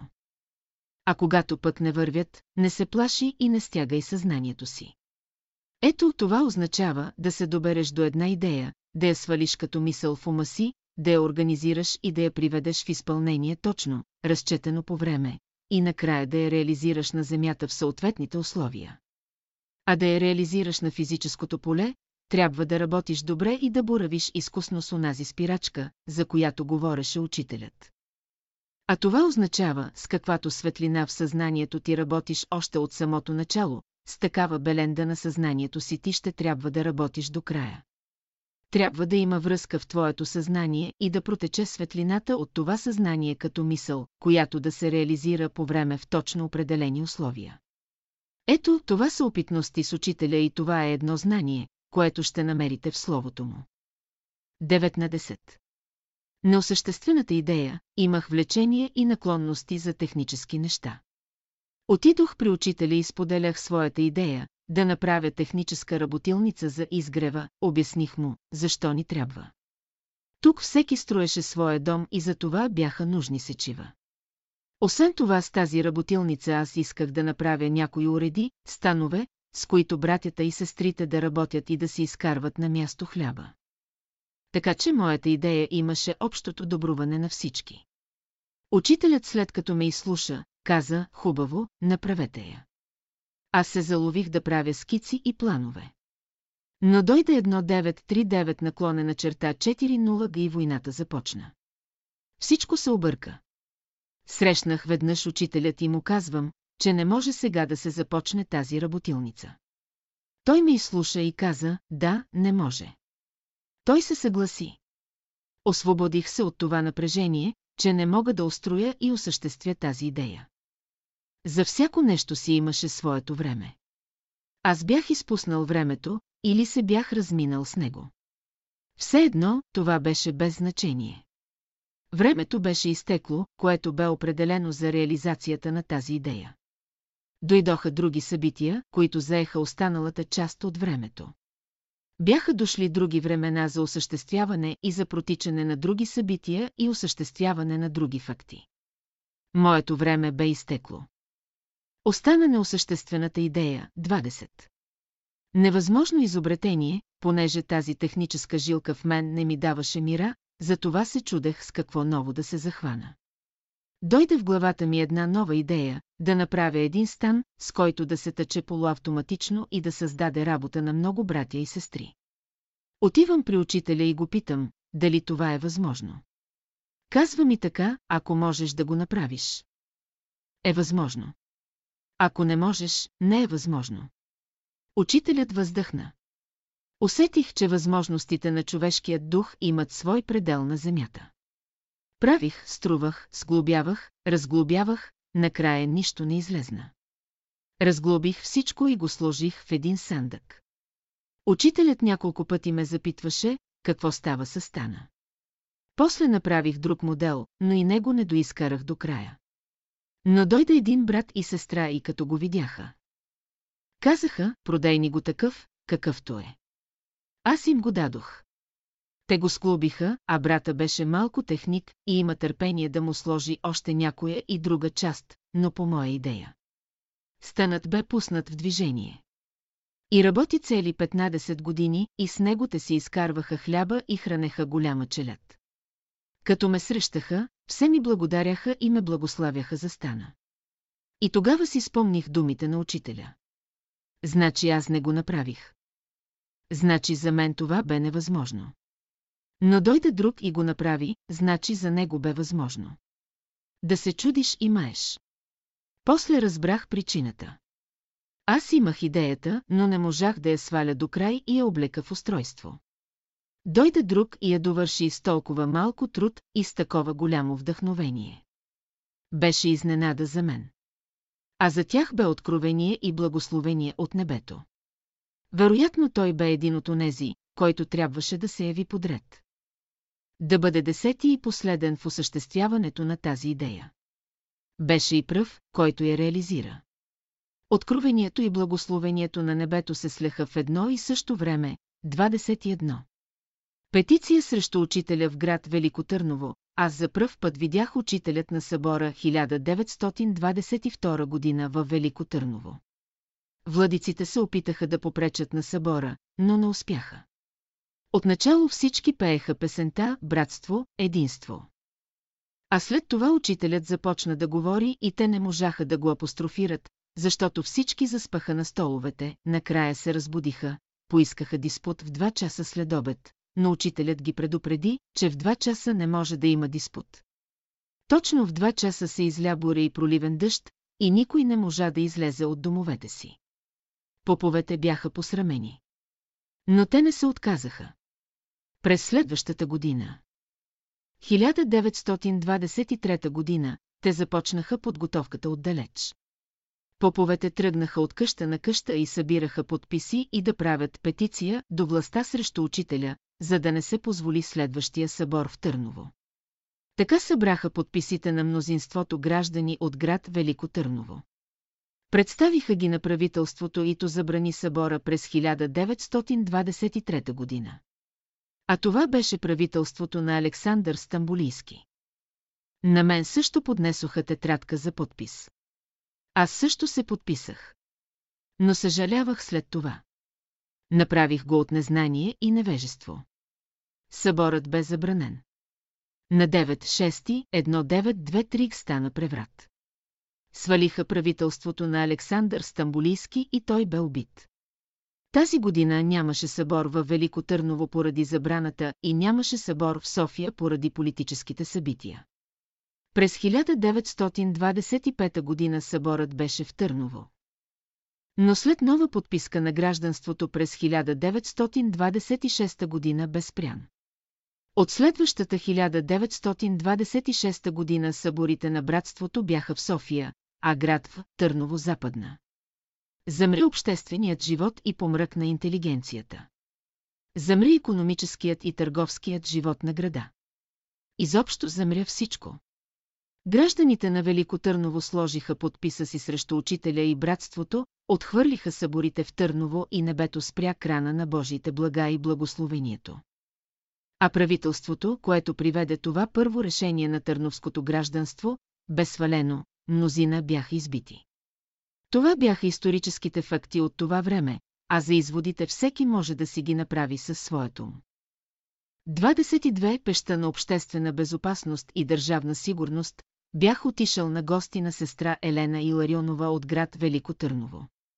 Тя беше възрастна тогава, а аз млад и търсех контакт с нея. Тя ме посрещна и настани в една стая. Беше студено. В съседната стая печката гореше и бунтеше. Тогава тя отвори вратата и така се отопляваше стаята, в която аз трябваше да спя. Беше хубава, голяма пернишка печка. Седим до печката, греем се и разговаряме. От време на време Елена слага по едно дърво или лопатка с каменни въглища. Веднъж, като погледна жарта в печката, ми каза, ще ти разправя нещо, което лично учителят ми го е разказвал пред тази печка. След това тя затвори вратичката на печката и седна на стола и започна да разказва думите на учителя. Еленке, знаеш ли, че веднъж ме викаха в обществена безопасност в София? Разпитваха ме и аз отговарях. Те записваха отговорите ми и накрая ми дадоха лист с написани въпроси, за да отговоря на тях писменно. Отговорих и ги написах. Не им харесаха отговорите. Затова ме заведоха долу в мазето до пеща и отвориха вратата. А вътре такава жарата, като тази в печката, но само, че там е грамадна пещ. И ми казват, виждаш ли тази пещ? Знаеш ли, ако искаме ще те вкараме вътре. Аз поглеждам началника и казвам, ако е Божията воля, може. Но виждам, че това не е Божията воля. Онзи отново ме заведе горе. Прочете написаното на хартията от мен и ме пусна. Този човек след това противниците му го убиха и го изгориха в същата тази пещ, аз седя пред Еленка и слушам. Печката пред мен се превърна изведнъж в пещ. Отдалечавам се от нея. Отивам в леглото си. Навън е студено. Мразовита нощ. Аз не мога да заспя от страха пред пеща. Сутринта съм заспал, събуждам се и викам, жив ли съм. Опитвам се. Имах чувството, че и аз горех тази нощ в някаква пещ. А какво ли е чувствал тогава учителят, не зная. През тази пещ на обществена безопасност преминаха много българи. След това дойдоха други българи, които прекараха предишните свои противници в същата пещ, като промениха името и кратко от обществена безопасност в държавна сигурност. Така че тази пещ работи през времето на учителя и след неговото заминаване. Тази пещ създаде голяма карма на българския народ и тази карма трябва да се изплаща от същия този народ. 23. Страданията на учителя и интелигенцията, на следващия ден моето гостуване при Елена Иларионова продължаваше. Тя разказа различни случки от своят живот през време на школата на учителя. Ставаше дума, че човек трудно може да се справи на земята с тези условия – зима, жега, студ и мрак. По едно време тя ми каза, ще ти разкажа какво ми каза учителят за себе си, Еленке, труден е животът на човека на земята. А за учителя живота на земята е още по-труден. За учителят да живее на земята, все едно ти да живееш в гириза на града, тъй е в канализацията на града, аз се вайкам. Оплаквам учителя за страданията и мъченията, на които е подложен на земята. За мен той е великият учител. По едно време учителят каза, е, не съм за окайване толкова много. Но за вас идва по-лошото. Еленке, идват големи страдания за българската интелигенция. Аз възкликнах. Повечето приятели от първите години бяха учители. А това беше светът на интелигенцията до 1918 година знаех, че думите на учителя ще се сбъднат. По наше време започнаха гонения срещу братството. Но останалата интелигенция със своите идейни течения също бе преследвана. Това ми каза сестра Еленка Иларионова, минаха години. След 9-9-1944 г. до 1990 година, вече 45 години, вървяха и се движеха големите страдания за българската интелигенция. Каквото бе казал учителят, то това се сбъдна. Беше казал още, като дойдат комунистите, ще ви сложат катинар на устата и ще ви кажат, че сте свободни. Така и стана. През тези 45 години ние проверихме думите на учителя. Разбрахме какво значи страдание на великия учител и разбрахме какво значи страдание за българската интелигенция. Разбрахме. Това е първият етап от познанието ни за живота на Земята. Останалото ще научите в словото на учителя 24. Железните аргументи, неделя е. Ние сме на изгрева. Играем паневритмия. И след като я изиграхме. Обикновено обикаляме учителя и му целуваме ръка. А след това отиваме в салона. Обикновено отиваме на групи от по 4 човека, за да заемем място в салона, защото след това идваше учителят и държеше словото си в 10 часа. А до тогава имаше свободни разговори между нас самите, една заран дошли поповете от града заедно с семинаристите, за да водят диспут с учителя и да бъде оборен от поповете. И всичко това да видят семинаристите, как става именно това. Защото те ще боравят с железни аргументи и с желязна логика. Бяха застанали на група и наблюдаваха отдалеч паневритмията на поляната, като бяха застанали пред салона. Паневритмията приключи и изведнъж всички ние, на отделни групички се отправихме без да искаме и без сами да разбираме, към салона бързешком. Поповете. Като ни видели как изведнъж всички бързешком се насочваме към тях, помислили, че ние идваме към тях, за да им нанесем побой, и веднага побегнаха. Веднага се изметоха от изгрева. Като разбрахме това, доста се смяхме. В такива случаи винаги имаше по един свидетел, който стоеше, наблюдаваше и разказваше какво бе се случило. Ние узнахме всичко това от него. Разказахме на учителя. Той се усмихна и каза, изплашиха се от нас и железните аргументи им се изпочупиха. Да, така бе предотвратен един конфликт специално подготвен и предначертан от свещениците, но беше разрешен по необикновен начин със съвсем обикновени средства от невидимия свят. С голямо въодушевление влезнахме в салона и запяхме песни от учителя. 26. Защо не се приложи паневритмията в българските училища? Аз имах отношение към паневритмията още от самото начало, когато тя се предаваше от учителя. Наблюдавах как се разучаваше. Задълбочих се в смисъла на много упражнения. Работих с години по нея, дори и след заминаването на учителя, във второто упражнение на паневритмията, което се нарича примирение и което означава примиряване с противоречията в живота. А това означава мир. А учителят казва, мирът е връзка с Бога. Или мирът Божий превъзхожда всяко знание. Това е един пример за размишление. Последните години от школата се правиха опити да се приложи паневримтията в българските училища.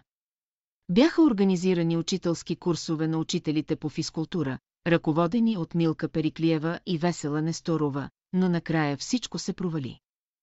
Пълен провал по всички линии. Така, както може да се случи само в България. Тук винаги нещата протичат по един и същ начин. Сваля се една божествена идея, започва да се реализира със съгласието на учителя, след това се намесват сили, противни на делото на учителя, накрая намират свои проводници и служители, и всичко се проваля по средата. И накрая остава едно голямо нищо. Като разбрах всичко това. Аз отивам при учителя и му съобщавам за провала. А той огорчен каза, една паневритмия не искаха да приложат. И махна с ръка с такова голямо огорчение и в жеста му имаше решимост, че се сбогува с нещо и че се отърсва от нещо. Какво беше това нещо, вие можете да го проучите от разказите на онези, които взеха участие в несполучливият опит да се приложи паневритмията. Онези, които попречиха. Макар, че бяха служители на други сили, те произлизаха от този народ и за това този народ ще носи последствията си за това, че се противопостави за прилагане на паневритмията в българските училища, един от тези, които не приложи и попречи да се приложи в училищата паневритмията, бе Борис Цолов. Той имаше голям пост и имаше власт и беше обещал да я приложи. Но не удържа на обещанието си. Дойде 9-9-1944 г, дойдоха комунистите на власт и арестуваха всички правителствени лица. Арестуваха и него. Той бе в списъка на първите 100 човека, които бяха убити, макар че имаше и други представители на властта, които бяха и имаха по-голяма вина от него, като дори някои от тях не влезнаха в този списък и отърваха кожата си. Така че провидението действаше в пълна сила и порядък. Ако се проучи съдбата на всички онези, които попречиха и не удържаха на думата си, да се приложи паневритмията, то ще се получат такива изводи и полки за следващото поколение и за всички онези, които в бъдеще ще проучват и ще се занимават с въпроса за паневритмията, защо не се приложи. Попречиха всички подред, отгоре, надолу. Всеки един, който стоеше по стъпалата на властта, не съдейства или, ако беше обещал да съдейства. Не удържа на думата си, поради лични съображения или страх от общественото мнение. Тези лица имаха власт. Те не се страхуваха от никого. Единствено се страхуваха от общественото мнение, което бе насаждано от свещениците в разстояние на десетилетия срещу учителя. Обещаха, но не изпълниха. А останалите, които не обещаха, попречиха по един или друг начин. След това се развиха такива събития в България които в бъдеще ще бъдат изучавани и проучвани и ще бъдат давани за пример в световната история като пример за непослушание към Всемировия учител. А какви са тези нарушения? Всеки един от вас може да вземе паневритмията, издание 1941 година и да прочете основи на паневритмията и да се запознае с седемте принципа, които изграждат паневритмията, и след това да размишлява, да съпоставя исторически събития и факти на действащите лица, които работиха с панетивиритмията, за да я приложат в българските училища. Изводите са ваши. Полките са ваши. Нашето поколение си научи урока. Остава вашето поколение да се запознае с тези полки и с нашия опит. Затова събитията в България взеха такова направление, и за това комунизмът дойде в България, за да бъде бичът Божий за назидание и послушание на неразумните.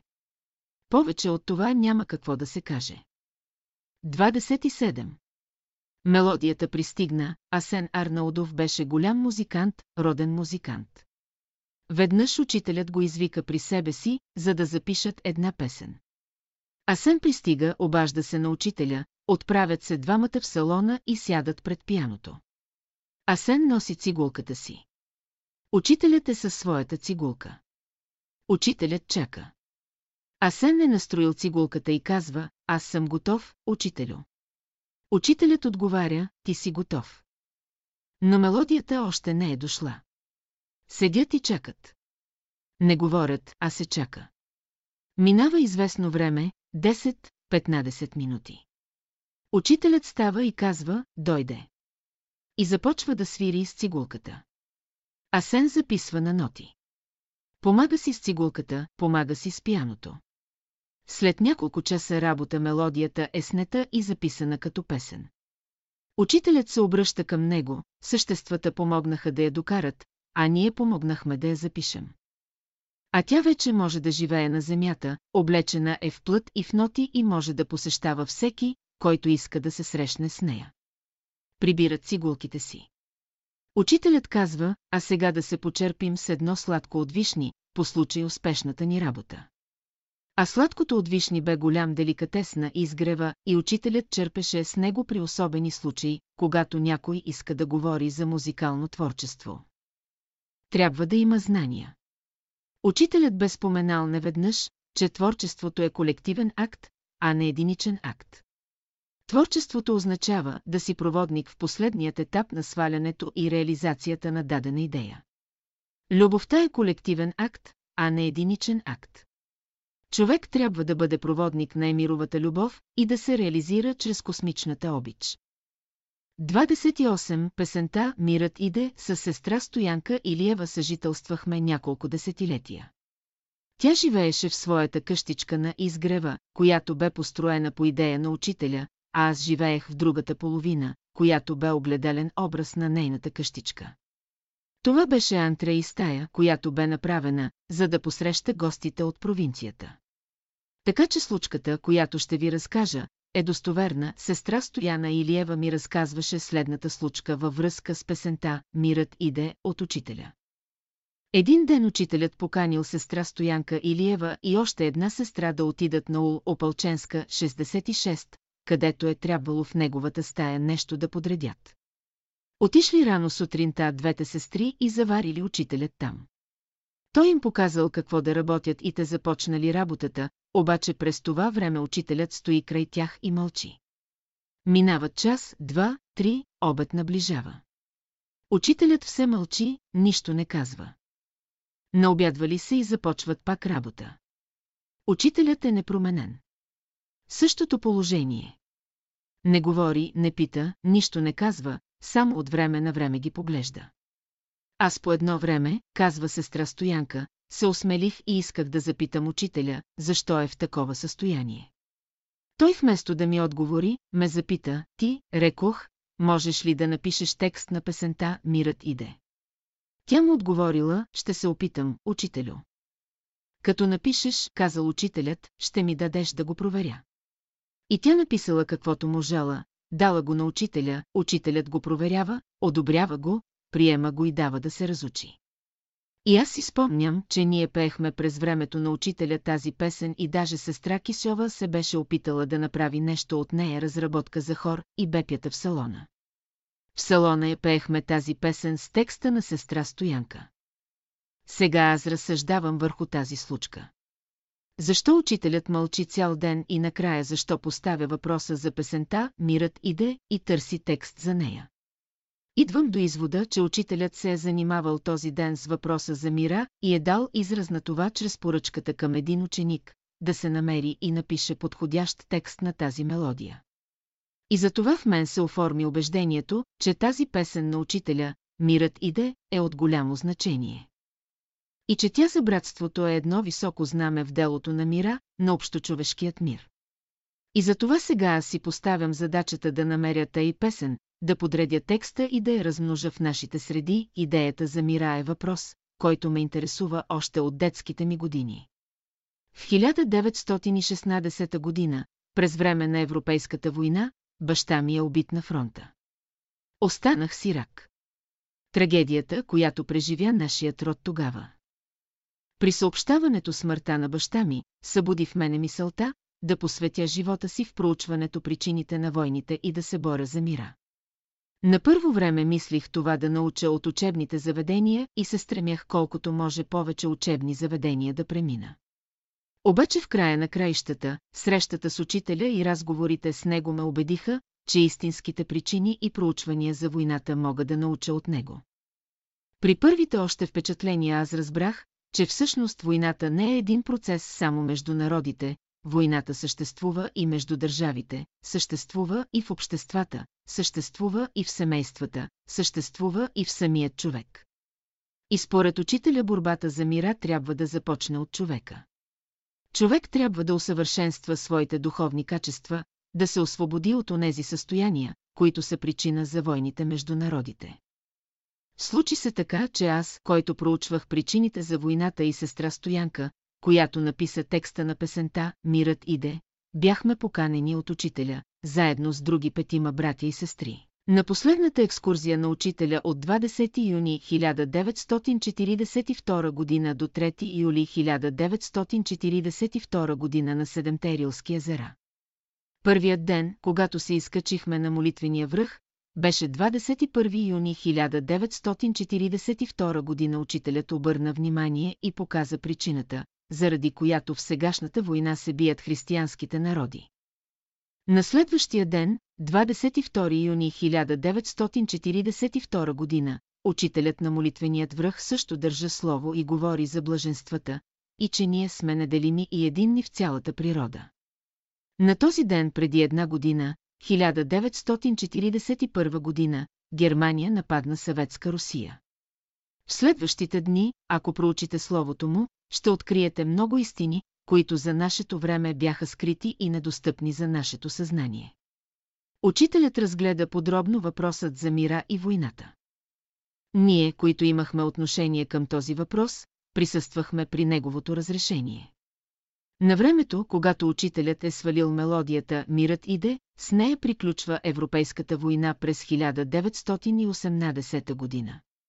Днес към тази мелодия бе прикачен текста за «Мирът иде». С нея ние бяхме се качили на седемте езера.